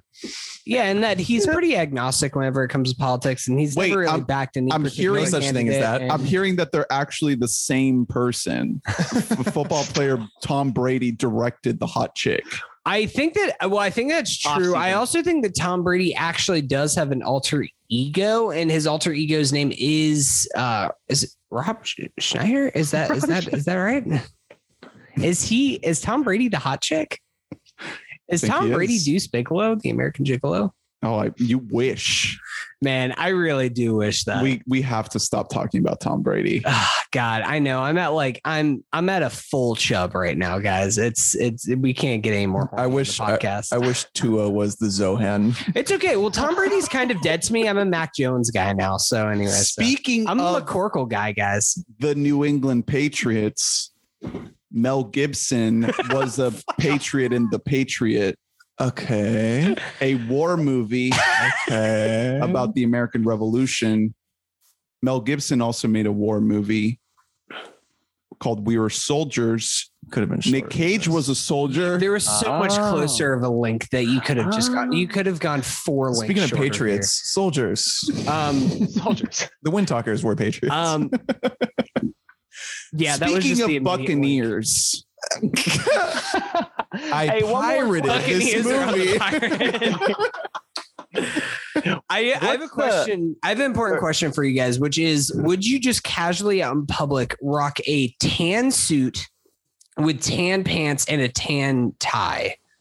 That's all just the same shade of beige as each other, because that is what uh, I don't know. I had to specifically write that down in my notes because that's just a thing that Marines wear. I guess is just Hmm. all the same color. And my like comment was just like, why don't you just wear a fucking jumpsuit at that point? If you're just like, I just want to have the same color for everything. is that the official Marine uniform for the Pacific Front? Maybe I don't know. You're War wearing II? like a mustard shirt right now, Ernest, as we're recording this. So you're like halfway there, really. I'm missing the tie though. That's everything. Yeah. You got to get that beige tie. All right. So thanks for your your your game, Brian. Um, we need more energy like that on this. we need more people to bring us. Why do you us think content. that Tom Brady's Yeah. a backstabber? I just want you. I just. I'm just Oh, no. I- I- All right. Well, you know, it's I don't love his. I don't know. It's just he learned how to tweet and lost respect from me. He He's hired just- a guy. No, he. I will He promise didn't learn you, how I to really tweet. don't know if that's him or not. it's not him. He has never tweeted. I swear to fucking god. I'm, I'm pretty sure I I do receive text messages every now and then from Tom Brady because I did uh, actually get his personal phone number. Um, that's not You his hopped- personal phone hopped number. over to Tampa Bay. I look, you know what? I I learned I was a little bit better at the time, and then You'll be. You're I've- like I will be your race. I've learned to love him. I have continually bet money on him, and that also helps too. That I can just I'm I'm I'm gonna root for Tommy. I agree with your sentiment, regardless uh, of if you do or not, Brian. Thank you, I thank you, Drew. No, not you. I hate. I hate him so much. He's know. not a human being. He's tricked a lot of people into thinking he is one. Evidently, If he Evil in his eyes. yeah, if he were to be able to use Twitter, he would he would bring down the, the world with the pictures of him kissing his son. It would be cataclysmic. I look, I mean, come on, like it's okay. It's not, it's not, it's not gay or weird. Like you can just kiss your kids. the Like, it's problem okay. isn't Like, the problem fine. is not that it's gay. Pe- no people people are too weirded out by by kissing kids. Like it's fun. Like I kiss.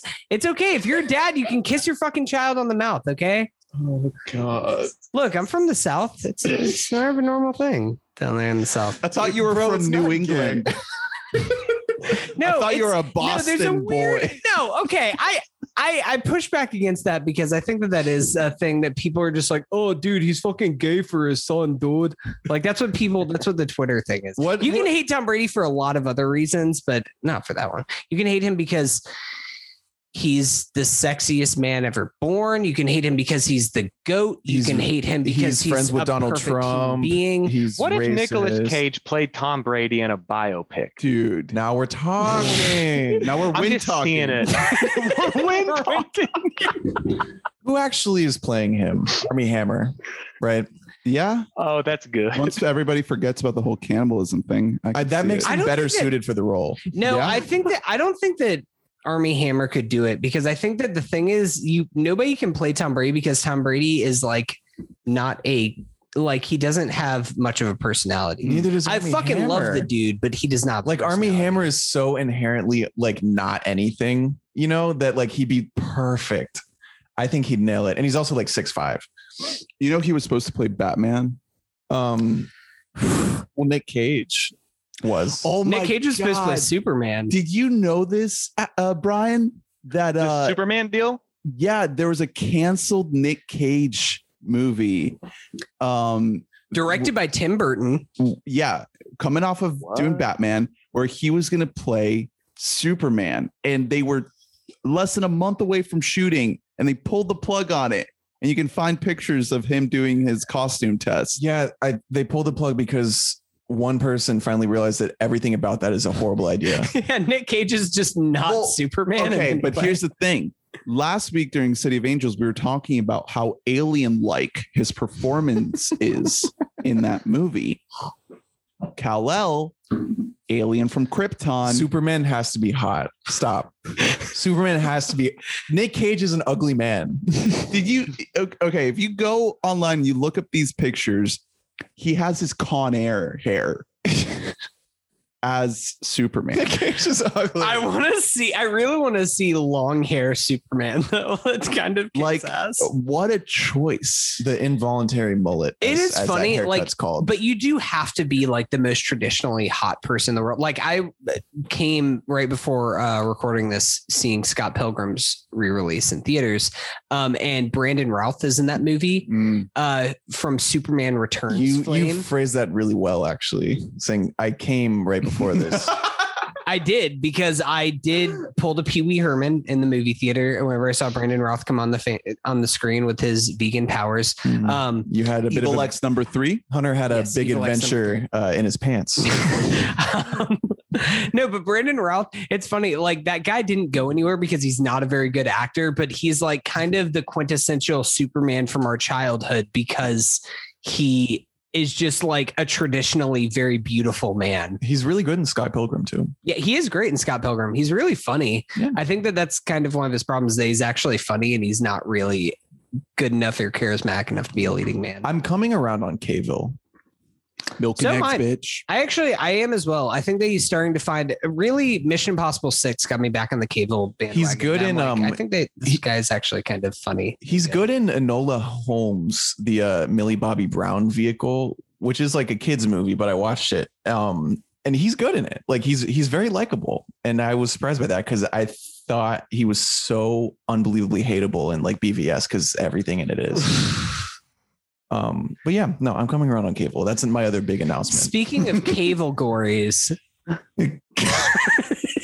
Cage gories. Speaking of Cable in a gory You guys, movie, you guys remember that uh movie I talked about a while ago called The Fall, the Lee Pace movie? Yeah, yeah, yeah.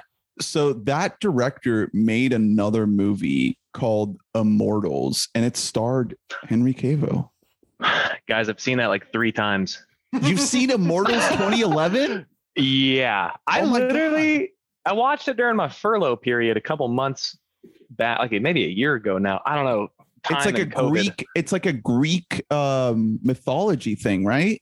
Yeah, and it's one of those movies where it's shot in a way that's so weirdly lit that it all looks like Greek god stuff. And then the Greek gods come down and they're like six nine gold body paint. It's ah, dude, it's weird. It's not great, and it's pretty surprisingly dark and gory. But Henry Oh Cavill, God.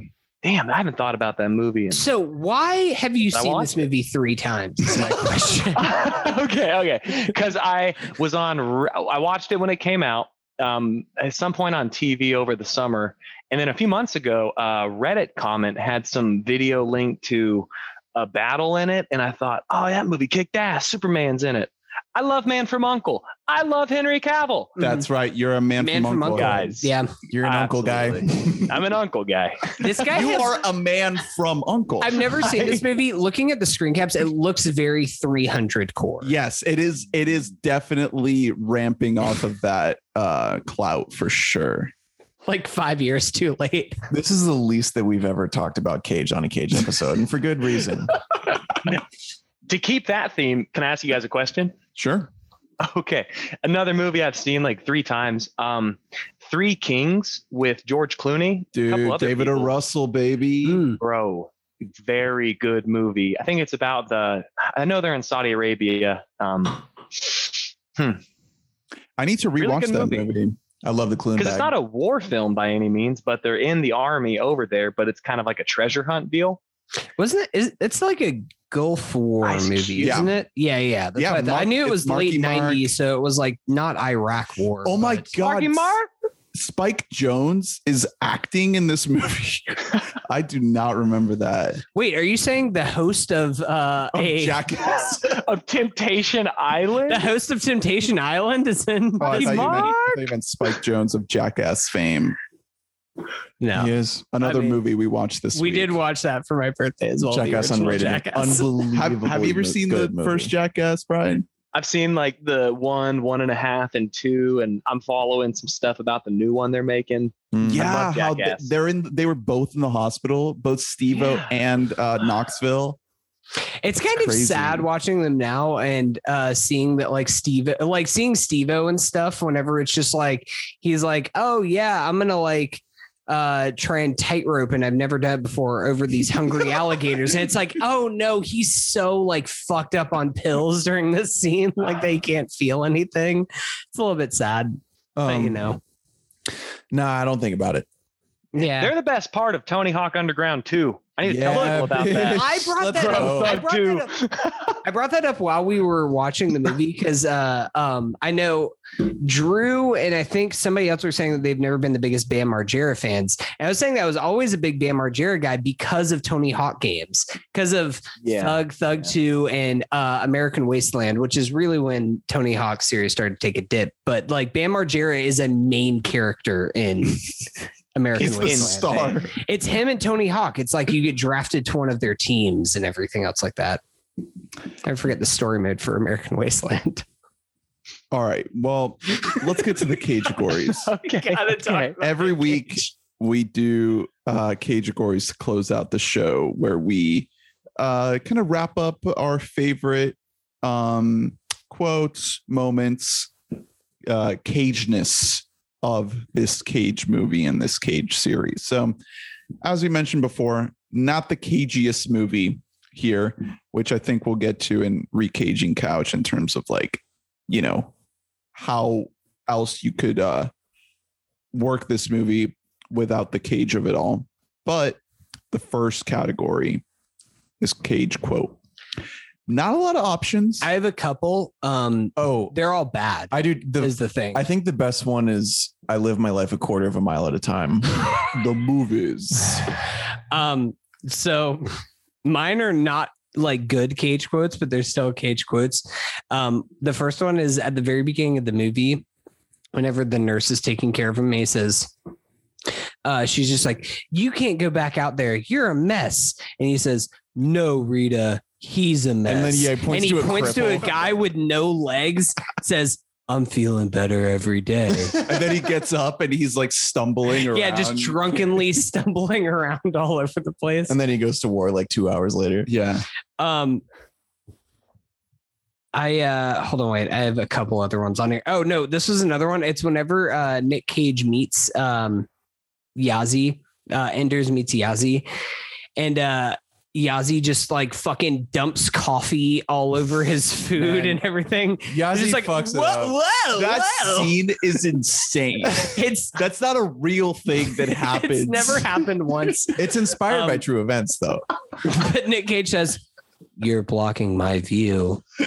He's in the most monotone and Yeah. flat and uninspired line he's reading so ever shitty heard. to this guy. And yeah, he does fuck He's up just so looking at a seagull and he's like, "You're blocking my view."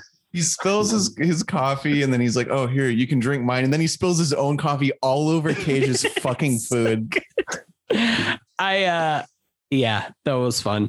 Um we did skip over this because we didn't really talk about the movie in specifics, but um I did actually really like the sequence where uh Yahzee plays a Japanese person taking uh Nick Cage as a prisoner Mhm. during that That was cool. Well, that's that's my moment. That's, the my moment. cage. That's my cage moment. Yeah. Which, by the way, I was trying to. I was going to make this point like an hour ago, but the whole thing with this movie is that these guys, these these Native American guys, they communicate in their native tongue, and we get to see only one scene, one of them actually doing the thing that the whole story is built around Mm. uh, and then it they never go back to it. It's like this one they get this one moment of glory, and then the the whole thing is that like, oh, Cage and Slater's mission is that they have to murder these people. They have to do friendly fire murder because they can't let them be Well, Cage- POWs. He also kills uh Flamethrower Man, so it's not just him. Yeah, uh that it's I mean it's true. Like this was a real thing. It- but was that part a real thing? That Yes. they had to do friendly fire. to Yeah, stop- no, Your the- mission, should you choose to accept Shut it. up. It, it, I don't think I don't know if they had individual escorts who that was their sole job, Mm. but generally, yeah, you were not supposed to let the Navajo be POWs. You were supposed to kill them if they were in the process of being. Yeah, because I mean, yeah, I mean That's that's, true. the whole thing is protecting Um, the code. This was the big advantage. There that is they had. actually there's a thing on the there's a uh, link on the Wikipedia where this movie made the top 10 most inaccurate mi- capability movies ever made. definitely. Um, sounds about right. uh, does anybody want to take a guess as to the uh, website that wrote this list? Watch Mojo, You want to take a guess, Brian?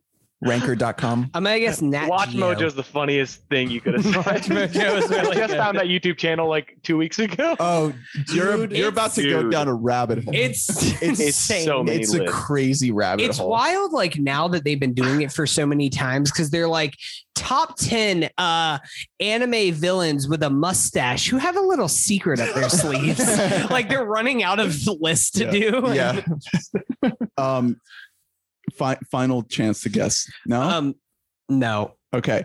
The website is careeraftermilitary.com. oh no!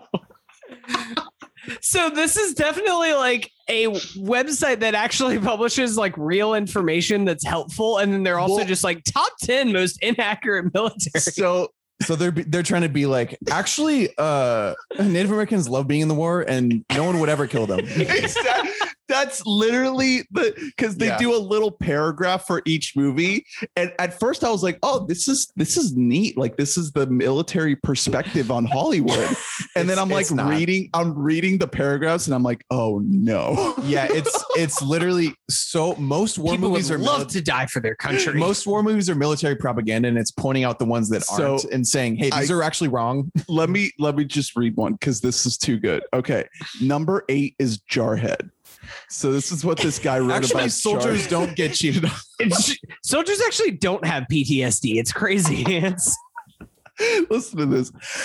According to veterans, many scenes in Jarhead are over the top and implausible. Ex Marine Nathaniel Fick cites a scene in which Marines dance around a bonfire, firing their weapons into the sky in celebration, as particularly unlikely, as well as another in which a minor character is accidentally killed during a live fire exercise. It's never happened. That has never happened. Pat Tillman. Not with fuck fucking you. these Americans. according to Marine Corps Public Affairs, this movie is an inaccurate portrayal of Marines in general and does not provide a reasonable interpretation of military life. Fuck you.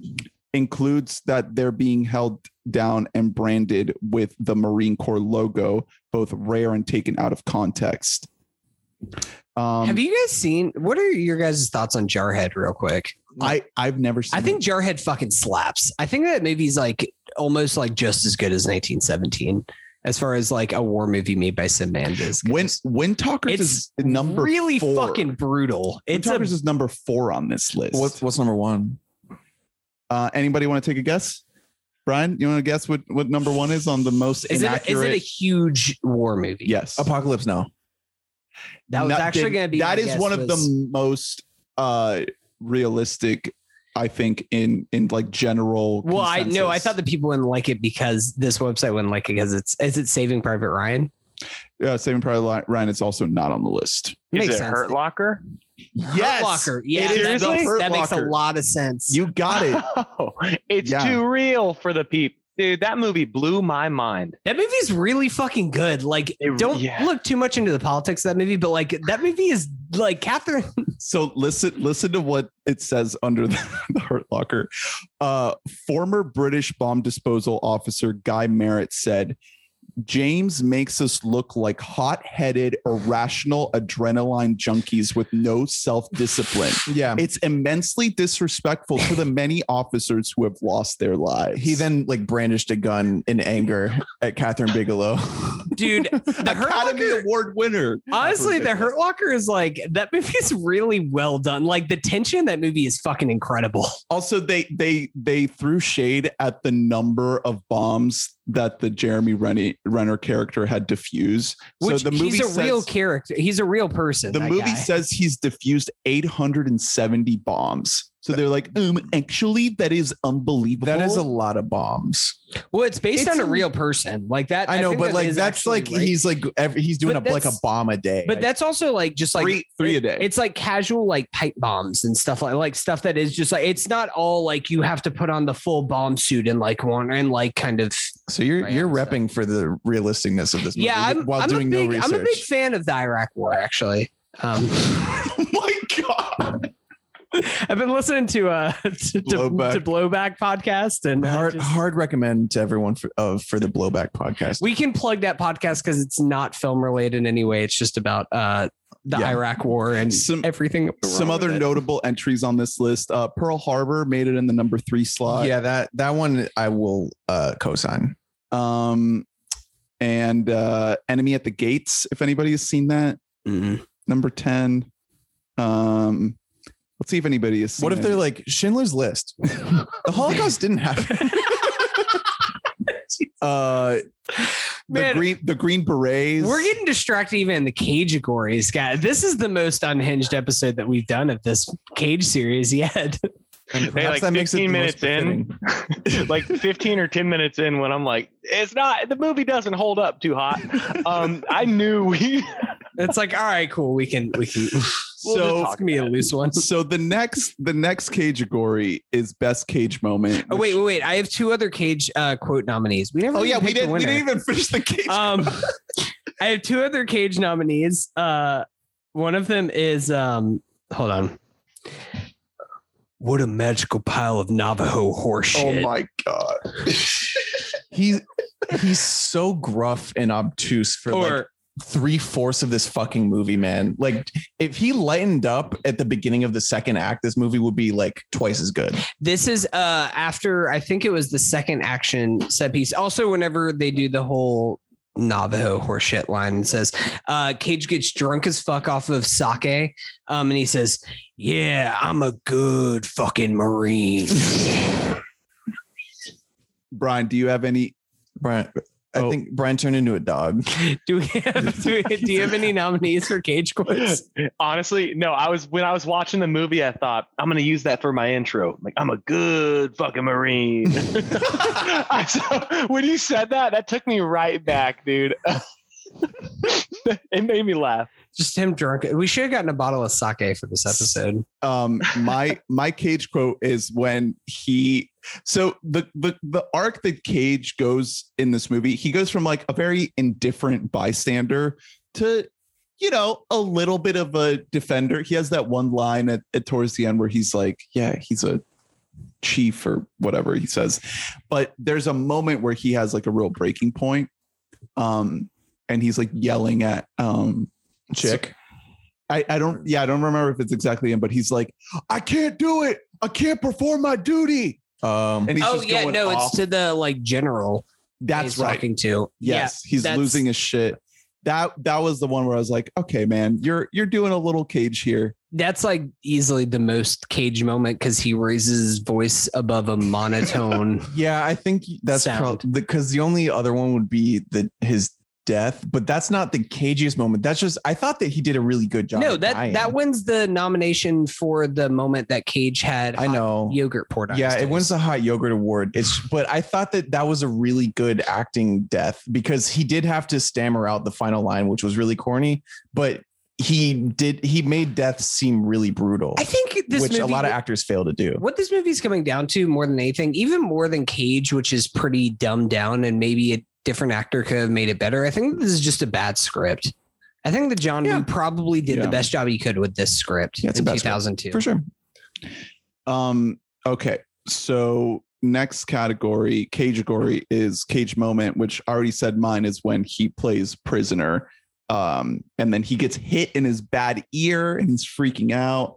And then he just murders a bunch of Japanese people. One side note, we didn't out. talk enough about that, about how they make this big deal in the beginning of the movie that like he can't hear out of his left ear at all.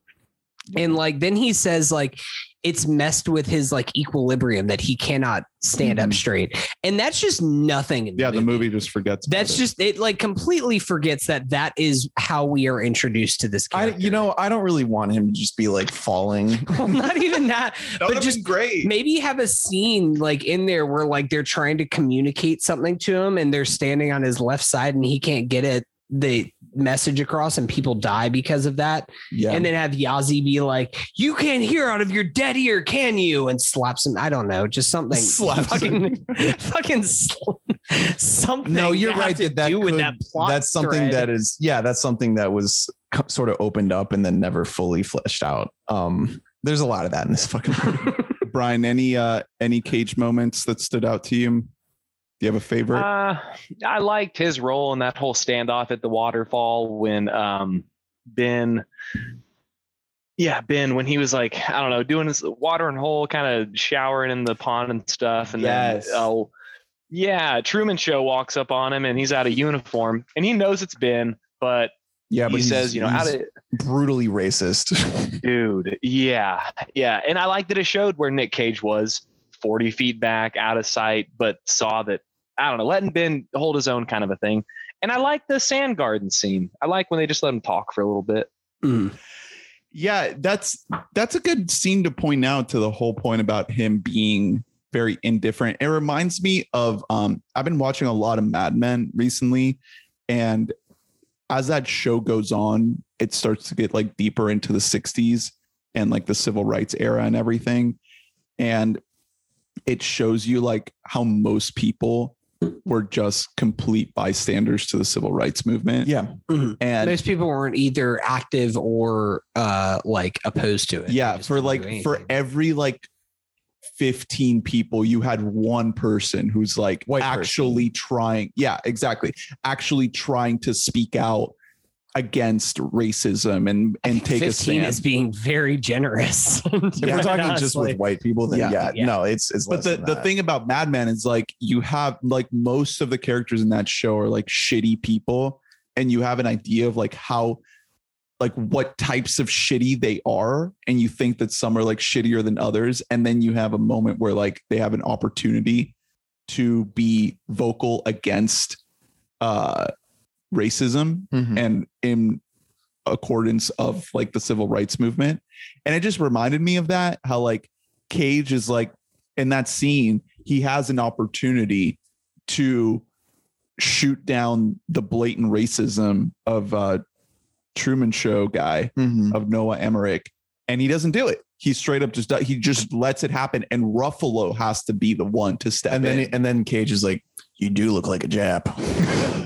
Can we uh can we instead of giving Cage an award for this category, can we give it to um Slater, Christian Slater for getting his head chopped off in this movie? Damn. So okay, so Or that and scene, right fucking before that, my guy Whitehorse comes in and fucking throws a knife, like just incredible accuracy on it. It was a face-off shot, the face-off shot, or even like a Con Air um, shot of just like the zoom in with the knife moving. Or I guess it was the rock is what I'm thinking of. The knife moving, the camera moving in with the knife and just stabbing a dude immediately right in the chest, coming up. no behind. um no doves in this movie. Yeah. I caught that. I did. I put that down as well in my notes. There's just like, where are seagulls. the doves? Definitely seagulls. yeah, there's no there's no doves in uh Japan. Japan or Arizona. well, I mean, how many? There's like 300 doves in a church scene in Malibu where they fucking shoot and face off. Have you been to Malibu? Me neither. Okay, well, there you go. Dove Um, City. There's just Catholic churches with priests just waving incense around Yes. and doves. the next all over category is good cage or bad cage. Bad Cage. Bad cage. Um, he's not he he's not good at being understated because he's not inherently likable. It's funny. That's the problem. I thought this movie came out before Matchstick Men. but Matchstick Men is actually the year after this, and Match he dials it back up to like another level. Yeah. just a year later. he's still, this. but he's also showing that he can be relatively understated. He doesn't have to be maxed out cage because that movie is way more Tony than like the face off or whatever. It's way, it's way more pared back. Um, and he shows that he can blend into a movie's tone like really, really well in that movie. That movie rules. Um, this movie, he, this level of of acting where it's all in the internality, he is not the man for that because his external situation is not one that draws the audience to like him. like you So know when- what I mean? Yeah, absolutely. When I was remembering this movie, um, I really remembered more Cage than there ended up being, and I didn't realize how kind of toned down it was. So it's not the best Cage. And I thought, damn, I didn't know Matchstick Men was was released after this one, so that kind of surprises me. Yeah, I really thought Yeah. that this was like, oh, this is when Nick Cage is really. But I was saying before off mic that I think that following uh his like run as a action guy, even aside from the main three that we talked about before, even going a little bit later in with eight millimeter and Gone 60 Seconds, which are a little bit more toned down, but still kind of more base action movie style. I think that between this and like City of Angels, we're starting to see Nick Cage wanting to pr- like reprove himself to the critics as like I am a capital A actor. Yeah, serious. I'm serious. I'm not just yeah, an action movie A list. But- I'm but more than that. audiences rejected the shit out yeah, people it. didn't like it. He They're also- like, no, give me the give me the crazy cage. he's also by 2002 like this is in my opinion this is the most remarkable shift in his appearance that we've had so far uh between any two movies like he looks different here he looks older and tired and that's part part of it is the character but part of it is his physicality did change and i think it sort of is like a phy- physiological thing where like his acting reflects that in a lot of ways. I don't think he wants to go for it like he used to. I think he's burnt out. Who knows when the pills came into the picture, but they certainly did at some point. Adaptation kind of plays with that. right. which is another movie that comes out the same year. Adaptation plays with the idea of the kind of burnout who never really was able to hit the highs that they saw for themselves. I feel like career. the the pills were. This is when the pills started. Like it, it seems like it, right? Are Like, we? Do we think that he's just popping those painkillers? They never actually gives them to the Japanese child. He's just taking those for himself. sure. it the just actual actor Nick Cage, not Yeah. the character. it Joe just seems like he's sort of asleep at the wheel here. Yeah, um that's- adaptation, absolutely not. He's great. He's the shit. Um, how many cages out of 10? Where does this go on the cage meter, Brian? Oh man, just with the knowledge of everything else he's done, I can't go higher than like three. Yeah, it's very low. I think that's that's kind of generous. I mean, dude, two to three. Honestly, Well, Brian, Brian, you haven't seen Face Off or Vampire's Kiss, right? I have seen that New Orleans cricket cop movie on Okay. Pluto TV. Hell yes. I'm Oh, excited that's- for that. that's, So, uh, Port of that's- Call New Orleans. yeah, that's Bad Lieutenant. Yeah. Okay, We're talking I talking don't know what about it was called. I'm That movie- excited. I'm excited to watch that movie because I've heard that is insane. it caught me off guard. And it's like, I don't know what year that came out, and it feels more recent than this or Matchstick. Oh, that's Men. late. That's late cage. Um, because yeah, It's like, we what, said, Matchstick. twelve or something. Yeah, Matchstick is 2012. 03. um, Bad Lieutenant, he does. Oh man, that's it's late. When it's like is that yeah, like it's like the second to last movie on our series? So I knew that was pretty. I think that the only movie after that is Kick Ass. Bad Lieutenant is 09. Oh nine. Okay, yeah, because Wow. Kick Ass is what 2010, 2011, something like that. Yeah. Um, I think I'd give this a one. I think that this is. We talked about it last. Yeah, it's like a one or two. I might, I might maybe go two. We talked it's about it pretty last close to a week one. whenever we said like What's a one? what is a one because we were trying to debate that while watching City of Angels. Because City of Angels, he at least has one moment where it's like, oh, he gets to be Zany He Cage. barely. There's has no. Zany Cage in this. Yeah. Like I kept waiting for it to happen. Any, Yeah, like, right. Are literally- you waiting the whole fucking literally, movie? Like, yes. have a have a crazy. We're gonna talk- meltdown. We're gonna talk about this in Recaging Couch. I think that literally anybody could do this. Yes. I think that any like we're gonna name a bunch of names. And I think that literally any actor who is somewhat decent could do this part if they're playing it this way. Doesn't Nick Cage in a war movie sound like an amazing idea? It sounds great. I feel I like want to there's do just this. so I want to give this movie a do-over. Can we get? Can we just get John Woo back? Can we get the team back? Can we just be like, new hey, writers. yeah, just we're gonna scrap the writing team, but like, hey guys, we're just gonna get Yeah. everybody back. Nick Cage Just- plays a Native American. just try again. Just let's just do this. Eh, let's just do a do-over on this movie and try it again because I think this movie has a much higher ceiling than it ever It's reaches. It ends up of closer to the potential. floor. It could have been on. It could have been better. that's one of the biggest things that I come away with this whole thing is that like this movie could have been it could have truly been great. It's not horrendous. It ends up being pretty average Yeah. just Mhm. because the the action scenes like really like Yeah. bring it up for me. But that's like one of the biggest things is like you could have really done something really interesting with this. I I don't want to go one because I feel like Are we gonna get lower? no, I feel like the stuff that we're not covering, like all of the straight to red box shit, I feel like that's a one. No, because the I think he's fully- making choices in all of those movies. Because he's like, "Fuck it, I don't have to worry about you box wanna- office for Do you want to be the one to fucking Yes. yeah, let's let's do a Left Behind watch, and then uh, we'll we'll get Yeah, back I on that. well, I would also say that his voice in the 2010s, really starting in the late later 2000s, is so cagey when it wasn't really back then yet. Like it just sounds like him. That that yeah, adds a there- there's like a life to it. There's like an animated kind of why am I not in this movie? yeah. Like he, it's just like it- he didn't have that yet, and so genuinely, this to me is a one. put the bunny down.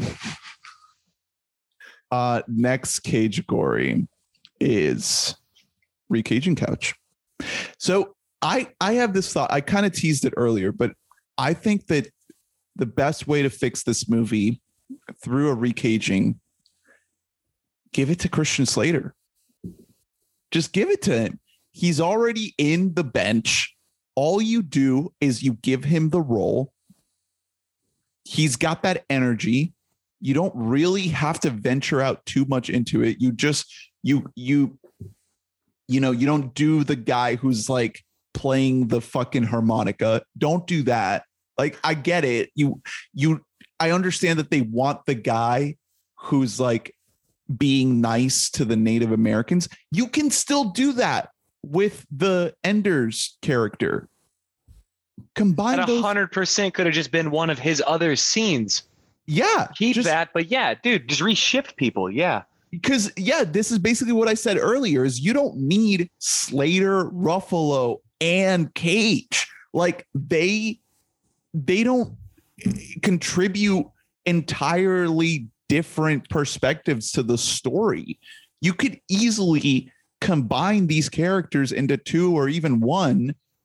Give it to Slater. I I think Mark Ruffalo is like nothing. Like he's just. I mean, you could he's just, just, a toss that character. guy out. I think that. I think that we're putting too much prominence on his character because it's Mark Ruffalo ended up being the guy. Otherwise, we would not say. Otherwise, word. we wouldn't Right. say anything about him. Like I don't even think that he matters at all into this conversation. I- it's more about the Slater Cage combo. I think I think Adam Beach should have been the lead Yeah. for sure. yes. and then you bring in Slater as the number two guy. Um, and you don't even need Cage. I think I have a problematic answer. What if Mel Gibson played the Cage character? and And he directed the movie. No, no, no, no. He's not directing this movie. But like 2002, I'm trying to think of somebody who's a little bit older, who has kind of the war background, who's able to play. I think that this could even be better if we aren't changing the script, if we're keeping it same as is. I want to make the Nick Cage character more stoic. The thing is that Mel Gibson has a history of being pretty successful whenever it comes to playing a stoic person in a war film. And he's about the right age to play a general or a sergeant or whatever the fuck it's is. too hard to remove myself from. I, it's hard to remove yourself from the politics of it all. Yeah, because my answer, I was just thinking like, who is someone who is an asshole that you like anyway? Because that's what you need. Because this guy is not likable. So you Mhm. need someone that you just like despite them being a dick, and that to me is like Bruce Willis. Like you Just just come up Ah. for yeah, there's just something magnetic about him where you just But like 2002 Willis is so just he's older, but like like unbreakable. okay. He's not That's a good point. He's not super old. Yeah. How about this? We just make the we make the Ender's character half Native American, No. and we put Daniel Day Lewis in the part. What? we make because last of the last of the Mohicans. Have you ever seen Last of the Mohicans? Daniel Day Lewis plays an adopted half white, uh, half Native American man in that movie. Mm. Brian, Not the best look, but Who's your pick? All right. So at first, I was thinking Adrien Brody. That's, Yo, that's honestly I mean, this is peak 2002. I mean- this is Adrien Brody's prime right here. because it's not Nick Cage going crazy. So we were talking, and it's like, shit, it could be anybody. And he's wonderful at being very human in everything I see him Mhm. in. It's like, I don't know, I like that guy. This is the same year as The Pianist, where he won the Oscar. That would have been a wild 2002. Yeah, if 2002, if he was in this as like the lead as like a battled sergeant who's very conflicted, has severe PTSD, and then The Pianist, in which he plays a Jewish person, like double dipping on the World War II. The pianist era. is such a sad Ah. movie. Dude, The Pianist is. Have you guys, at, Brian? Have you ever seen The Pianist? Dude, we got it from the local library and got like 30 minutes in and just turned it off. It's It's it's a brutal It's movie. very It got- I don't need to finish it. Yeah. Roman Roman Polanski is a problematic character as well. Uh, whenever you look at his personal Yeah. life, um, arguably much worse than even Mel Gibson because of the acts that he has committed. But that movie is pretty remarkable. What what is it that they chop? Is it a peanut, chocolate, or caramel? Yeah, yeah, yeah. That they just like cut up into like just tiny little slivers to eat and everything. It's a brutal movie. I mean, the greatest story behind the pianist is that that script was going around for a while and Spielberg wanted to make it. And then whenever he saw Polanski's version was just like, yeah, no, it's good. I didn't make it because I couldn't have actually told the story as real as it needed to be told. Oh, Polanski won Best Director. Yep. He was Polanski already he was uh, already ousted won. at that point Yeah. He uh, was not able to attend the ceremony because because he he's is a pedophile. He's not allowed to ever enter the United States again, or he will be arrested immediately. And he had a movie that just won the Cannes Film Festival like two years ago. Can I say my like- one B? What's your one B? John Cusack. Wow. Come on. Wow. Um, guys, I'm, I'm fucking. I'm- We need this energy on here because Ernest really hates John Cusack. no, no, I know. You guys have talked about it before. I feel like because Cage is so just not Cage in this movie, you could you could slot Cusack in, and it wouldn't really. I don't know. If, it wouldn't. It wouldn't hurt. It wouldn't hurt the movie. You had to throw a stray bullet at Cusack with throwing this in here. I think that I think that the way to improve this movie is you either add somebody with charisma, so like a John Cusack, or you add somebody with stoicism, like a Mel Gibson or a um a Brody. Okay, wait a minute. Somebody like that. Bruce Zodi- Willis. Zodiac era Robert Downey. Yeah, I mean, Zodiac was a few years after this. Yeah, five but- years later. Yeah, but still, like that that level of dude, like even like Iron Man, like he, you know, he's old enough to be a soldier that has seen time. Right. Um, they aged him up really well. I mean, in that's the Zodiac. thing. It could it could literally be anybody. Any, it could be any, but he, I think he would do a great job because you like him, but and he's also is good at acting and he's good at being an asshole that you like anyway. That's Yeah. his entire deal. Dude, what if it was I- Deadpool? You're probably wondering how I got here. So I have I have this guy's a Native American. What the H? I don't think that either of these guys are enough to be leading men. So they're probably only people that you can have if you change this movie so that the Ben character, the Ben Yahzee character, is the main character. But two of them that came to mind are Willem Dafoe. Because I think that he can play kind of an asshole, but like I could actually see Willem Dafoe is good enough of laying things play off of his face that I think that he could do the heavy lifting But this for a is a script. serious war film. Willem Dafoe is in Black Hawk Down. He could do it. Oh, he is. I think so. I'm pretty sure that he is. The other person who came up is another movie that was in, or another actor who was in another Nick Cage movie, Ed Harris. Of if we change Yeah. this and make this a Ben, yeah, I don't think Ed Harris is had would carry this movie Old. enough. He yeah. He always brings old vibes. Yeah. He's been old since he was like 30. Yeah. What? What? Will? No, he wasn't in Black Hawk Down. What? Willem Dafoe was definitely in a war movie that I've seen. Uh, Apocalypse Now, I think, with Charlie Sheen. No, no, he, wait, no, what? he, he's Hold on. on that. Um, it is Layton, Kansas, boy. a guy who would have been in discussions for this that I think would do really well is Kev- uh, Kevin Bacon. Why? What? Kevin Bacon and Slater would have had really fun oh. chemistry with each other on the screen. Yeah, that would have been Bacon's that would have been choice. really fun. Why is every person in Black Hawk Down? Can I? get- So so here's the cast for Black Hawk Down. Dude, Jo- it's an unbelievable cast. Josh It's Never seen it. incredible.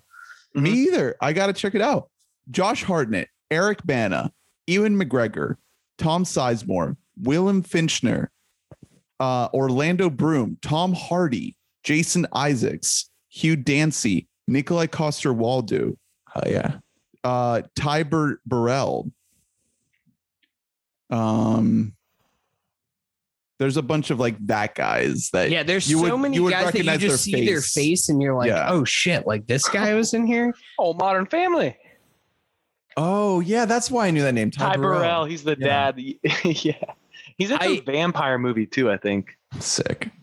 It's a it's a fun movie. I think I think the best recaging couch is you either do a Adrien Brody or you change the script, take the character, take the the Ender's character, restructure it, put him as a side character, put Christian uh, Slater in there. He's already in the movie. You just retool that character to be a amalgamation of some of the side guys. You got yourself a killer movie with Adam Beach as the lead, which obviously That's was not going to is- happen in No, kick ass. Adam Beach is is lovely. Um, You could, I guess, you could still put Cage in there, just not as Enders. Like you put Cage in as Put him as the uh, racist guy in the group. Drew Joe. Put him. sure. If I yeah. if I Adam that could- Beach came around now, he would be an A list. I yeah, I want to do Adam Beach's career over again because he's like Yeah. very, very charismatic. At first, it's kind of sad, but because the script wasn't very good, at first I spent the first part of the movie being like, is this guy kind of bad? And then I was like, no, this is guy is actually just like a beacon of light in this movie. Yeah, he just uh like if he came around now when he probably started as like, you know, like a 20 year old, maybe he would just be in like uh he could still have He would be in um Riverdale. I was like, he'd be in a Marvel movie. I don't know. I mean, he, he- he could still have a run. He's he's 48. Like it's not too late for him. yeah. It's just sad that like when you search Adam Beach, the most well-known role is this one. It's Windtalkers. Um, Should be Joe Dirt. I love Joe Dirt. I mean, it's it. It was just sad. I mean, the, hey, Joe Dirt is. the movie cracked me up as a kid, dude. I, I'm a David Spade guy. Dickie Roberts? Mm, hey. I was a go. simple kid. I love our next our next career arc series is David David Spade. David Spade. and we're gonna do the the TV show Rules of Engagement episode by episode, and just shoot me before that. Just If- shoot me.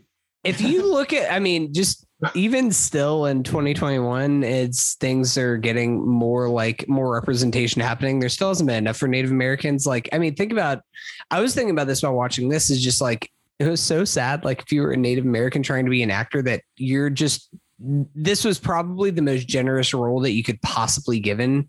Like, I mean, I fucking love the dude, but look at just uh 10 years prior than this, Twin Peaks, the guy who plays Hawk, Michael Horse, who I think is an Yeah. awesome actor. He is so good as Hawk in Twin Peaks, but he has to literally play like a Native American chief who comes over and joins the police force as like the eighth or tenth build character on that TV show. at least he's in there. Yeah. You know, that's that that was my main point at, at the top of the episode. Is just like even the tiniest little bit is notable Yeah. just because it's such an underrepresented group. You know, I mean, we we've we're we having moments for like so many minority groups, you know, black Americans, Asian Americans. I think that Native Americans, like they've been so decimated by white colonialism. And that- they're well, they're also uh there's no like they're not growing in population.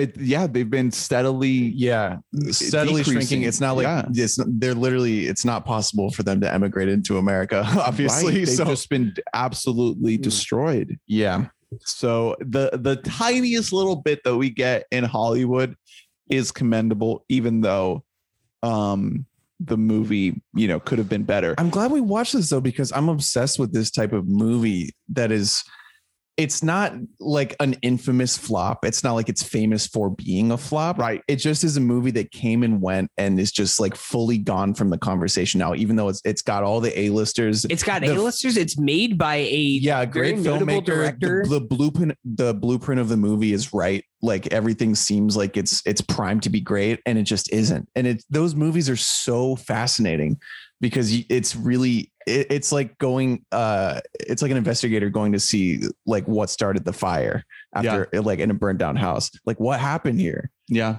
exactly.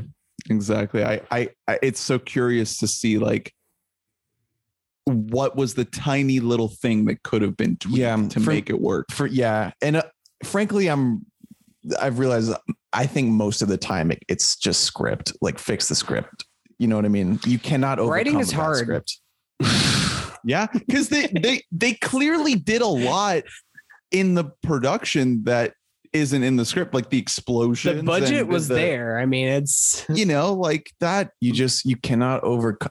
You can only overcome it if it's a dumb script, but it's like supposed to be a dumb movie anyway. Right. Or I think, well, we've kind of we've talked about the two thirds rule before. I think off mic about if you have un- unbelievable performances and unbelievable director, then you can usually overcome a bad script to make a pretty good movie. I don't think the performances make enough to make this a two thirds movie. No, yeah, definitely not. Well, because also performing a bad script is hard. Yeah, oh, no, I mean that's the thing is that script is important. I also think that there was probably a lot of stuff that just got cut out. I'm not sure like what actually got shot, but like you can see threads like the whole there's like a whole like religion bit. They're, they're talking about like doesn't go being anywhere. raised Catholic. Yeah, you're That's right. not a thing. And also just there's so much going back to the the bit where Christian Slater gets his fucking head cut off. Like that moment seems like it was cut down to not hit an NC-17 rating. Mm-hmm. Because there's already so much gore in the movie that they couldn't show a guy's head just being chopped off Yeah. by a sword. So, you know, if they're already taking stuff out to hit the R rating and not get an NC 17, you can imagine that they're going to be trimming plot stuff too to just keep it lean. So Mhm. I'm sure that that it was it was a, a post issue as well. Brian, do you have on your DVD the director's cut? Because I did see it. There is a director's cut that's like 20 minutes longer than the original, the theatrical. Yeah, what does it say on there? Uh, no director's cut, just from the director of Mission Impossible one and two. That's not Um, true. That's false. Wait, what's is only M- the mission director of Mission Impossible 2. Oh, M I. I thought it was M one two. No, it's M I. yeah, M Guys. colon I colon two. oh, John Woo. Yep. Okay, That's is he boy. still making movies, or what's he doing now? Yeah, he he's an old man, so he doesn't. he actually he just had his birthday this past week, May 1st. So happy 75th birthday to He- John Woo. May, may the first be with you. he's been going back to doing more um kind of uh Asian, Chinese, Hong Kong cinema. So if you just look at his credits for the last couple of years, Hopefully it's good. um it's Nice. all just like Asian cinema. The last big movie that he made um In America. in America was Paycheck starring Ben Affleck. Yeah, what was that? 2003? Yeah, 2003. Yeah, 2003. wow. Yeah, I mean, I yeah, mean- his last movie came out in 2017. That that I mean, that's sort of how Hollywood worked. It still is sort of like that, but not so much where like once you flop, you're out. And he, you know, he flopped hard. That's a big loss, this movie. Yeah. A hundred and fifty million dollar budget down the toilet. Made, Didn't even recoup it. I mean, it probably made some money back from all the libraries around just being like, hey, can we buy the rights to Yeah, sell your- libraries to rent out your millions DVD? to get those DVDs. the Leon County rich. Public Schools and Public Yeah. Library System really shelled out for this. A lot of a lot of 12 year old boys picked it up thinking like, is this as good as Saving Private Ryan? and they're like, And then they just turns it out it's on- not. back on the shelf. Uh, well, Brian, thank you so much for joining us. Um, you inspired the series with uh, your first appearance with Matchstick Men, so we gotta we gotta thank you for that. We gotta thank you for donating every month. We're watching all these movies uh, and covering this this journey of Cage, thanks to you and your generosity. Brian, so thank you. I wanted to ask you, um, as one of the producers of this podcast, do you have any pitches on the next actor? We we're probably going to do a bracket, but do you have any people who you would love to see us go through their filmography? Somebody who has a real arc. Somebody Yes, Someone who's highs- been incredible. high and highs and low lows. Honestly, uh, one of my write-ins was a just tangential thought about Matt Damon, and That's a good one. I just finally watched the Ballad of Buster, Buster Scruggs. I don't know the golf movie. Yeah, That's not And- that one. no, dude. I'm talking. We're talking lows. Um, there's ah, God downsizing. I think it was. I don't know. Damon. He's polarizing. Him and Ben Affleck, dude. They just. Buddies. I don't know. I don't want to say them though, because there's absolutely a better choice. Um, but I do want to say I love the podcast, and you guys are so good at podcasting. God, you got me through brother. COVID. I mean it honestly. It's Wow. Thanks, man. That that so you guys are really good people. you don't you don't know how much th- that means especially coming from someone that's like pretty impartial considering we didn't know you before we started doing this I listened when Cats came out. I think I found you guys talking about the Under the Silver Moon movie and then Skimbleshank shit. I never watched Cats. So I don't get the jokes. boys What it's if- working okay, so guys, no, guys, no.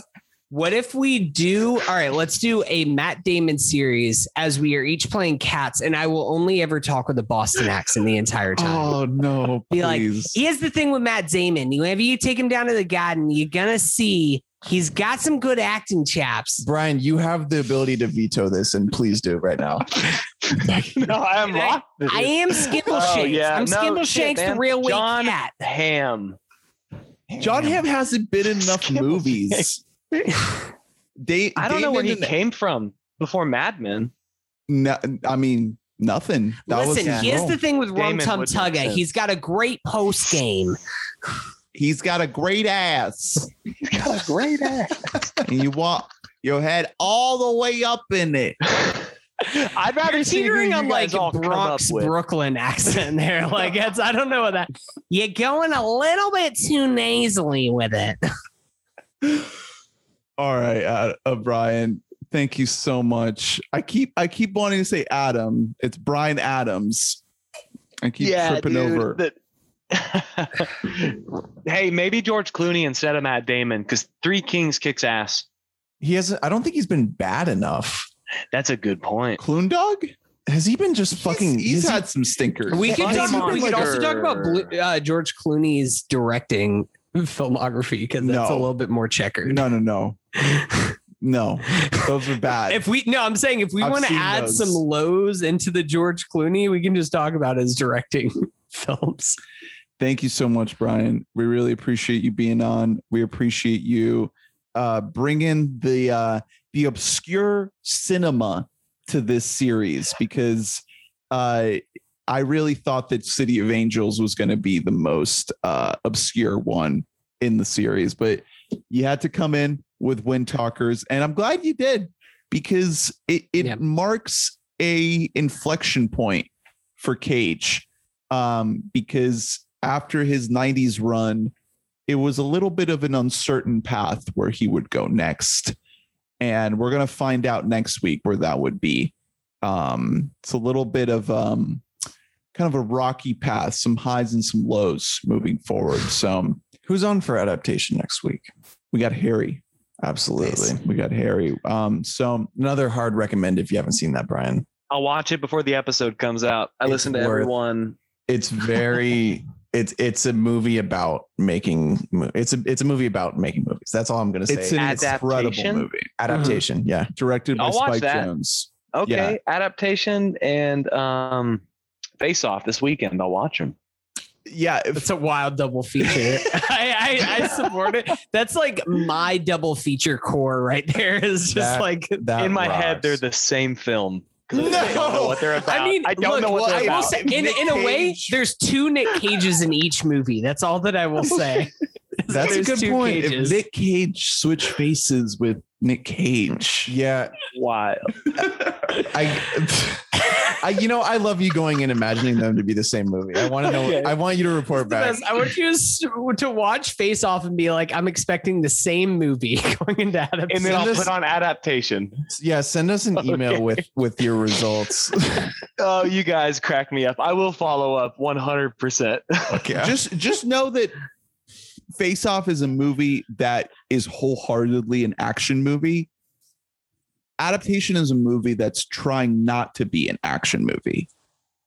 And maybe it Oh. is, that it, and maybe it's not. adaptation is like it's a movie that they teach in screenwriting classes. it's a movie it's about, about adaptation Because it's about screenwriting. because it, yeah, it's about it's about the guy who wrote the movie trying to write the movie. exactly. Um, Right it's- on. yeah, it's just it's like just super recursive, like snake eating its own tail. I- I- and you're like, oh, this is pretentious. And Yeah, the movie is like, yes, this is very. yeah, it's hard to explain without sounding like a prick because it's also like Charlie Kaufman's the only person who's allowed to just break the rules of screenwriting and do the like rule number one is you don't write your movie about a writer with writer's block because that means you have no imagination. And Rule that's number one: exactly you what don't did. you don't cast Nick Cage as yourself.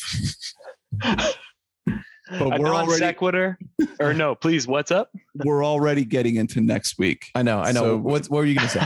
I was just gonna say I loved Birdman, so I think I'm gonna love adaptation, and I don't know if that's a connecting thought. I don't know. Kind of is. Are those similar Uh, movies? Adaptation little, is, is Birdman is kind of about the struggle of like direction. And there is a little bit there of everything of just kind of getting very meta and almost supernatural to a certain point. Right. I really like Birdman. Birdman, Birdman has rules. gotten a lot of shit. Like Birdman, there's been a backlash to Birdman it. over the last couple of years. It's People in your were like like, too. people were like, "Oh, is this really a Best Picture winner?" It's like, yeah, this movie kicks ass. You know what? Yeah, great. good That's what movie. you're talking Winners, about like it. suck all the time. You so guys. Nah, they don't. But um, that that's Shakespeare fair. in Love is pretty good. adaptation is like really crazy like it's zanier it's it's very like off the wall anyway You're building this I know. can't I'm wait for the next sorry. I. I just said I did. I didn't want you to know anything No. going in, and then and then we spent four minutes. I still don't know what it's talking it. about. I'm so confused. it's it's. You might watch it and still not know. it's it's a weird movie. It's an all timer. Um, thank you for coming on. Thanks though, for coming Brian. Brian. Do you want to plug your uh, Twitter? Or please, anything? please plug Plug away. away. Oh, hey guys, the best college in Kansas, Emporia State. Uh, my name's Brian Adams, ESU on Twitter. If you want some sloppily thrown together sports wallpapers for your phone, I got a link in my bio. I don't yeah. They're not sloppy. They're very beautiful. The stuff, Dude, I had to do old Tom Brady, but on the I know. Patriots, not the It made- Bucs. It, well, it made me feel good that you put them on the Pats. I'm glad. no, you guys kick ass. I appreciate it. Thank you so much, man. Uh, we love having you on. We'll have you on again soon after uh, this cage series is over. Um, Who knows when that'll be? for the next for the next actor series, may it be Matt Damon or whoever. So Mhm. Look, here's the thing about Rum Tum Tugger. He's a curious cat. thank you for listening. Uh, please rate, review, subscribe. Please donate like old Brian over here. We thank all the other donors like Brian that have contributed to this show, to this series. We thank you so much. Um, please also check out our website, webottomike.net. Hopefully, be uh, having some thoughts on there. Uh, perhaps gearing up to uh, Fast Nine. I, I may have some thoughts. I was gonna say I might be working on a little article right now. might Scott be a little Pilgrim? fun there, but just something. I'm not. I'm not. I don't want to say anything right now. Okay. it's still in the rough draft zone. Uh, if you want to email us, it's webottomike at gmail.com. If you want to tweet at us, it's at webottommike. Uh, stay in touch. Stay tuned to next week. As we said, it's adaptation. And uh, yeah, keep it real, keep it messed up, keep it vaccinated, keep it wabammy. And you stay safe out there. We'll see you next time. Bye bye. Love you. Bye.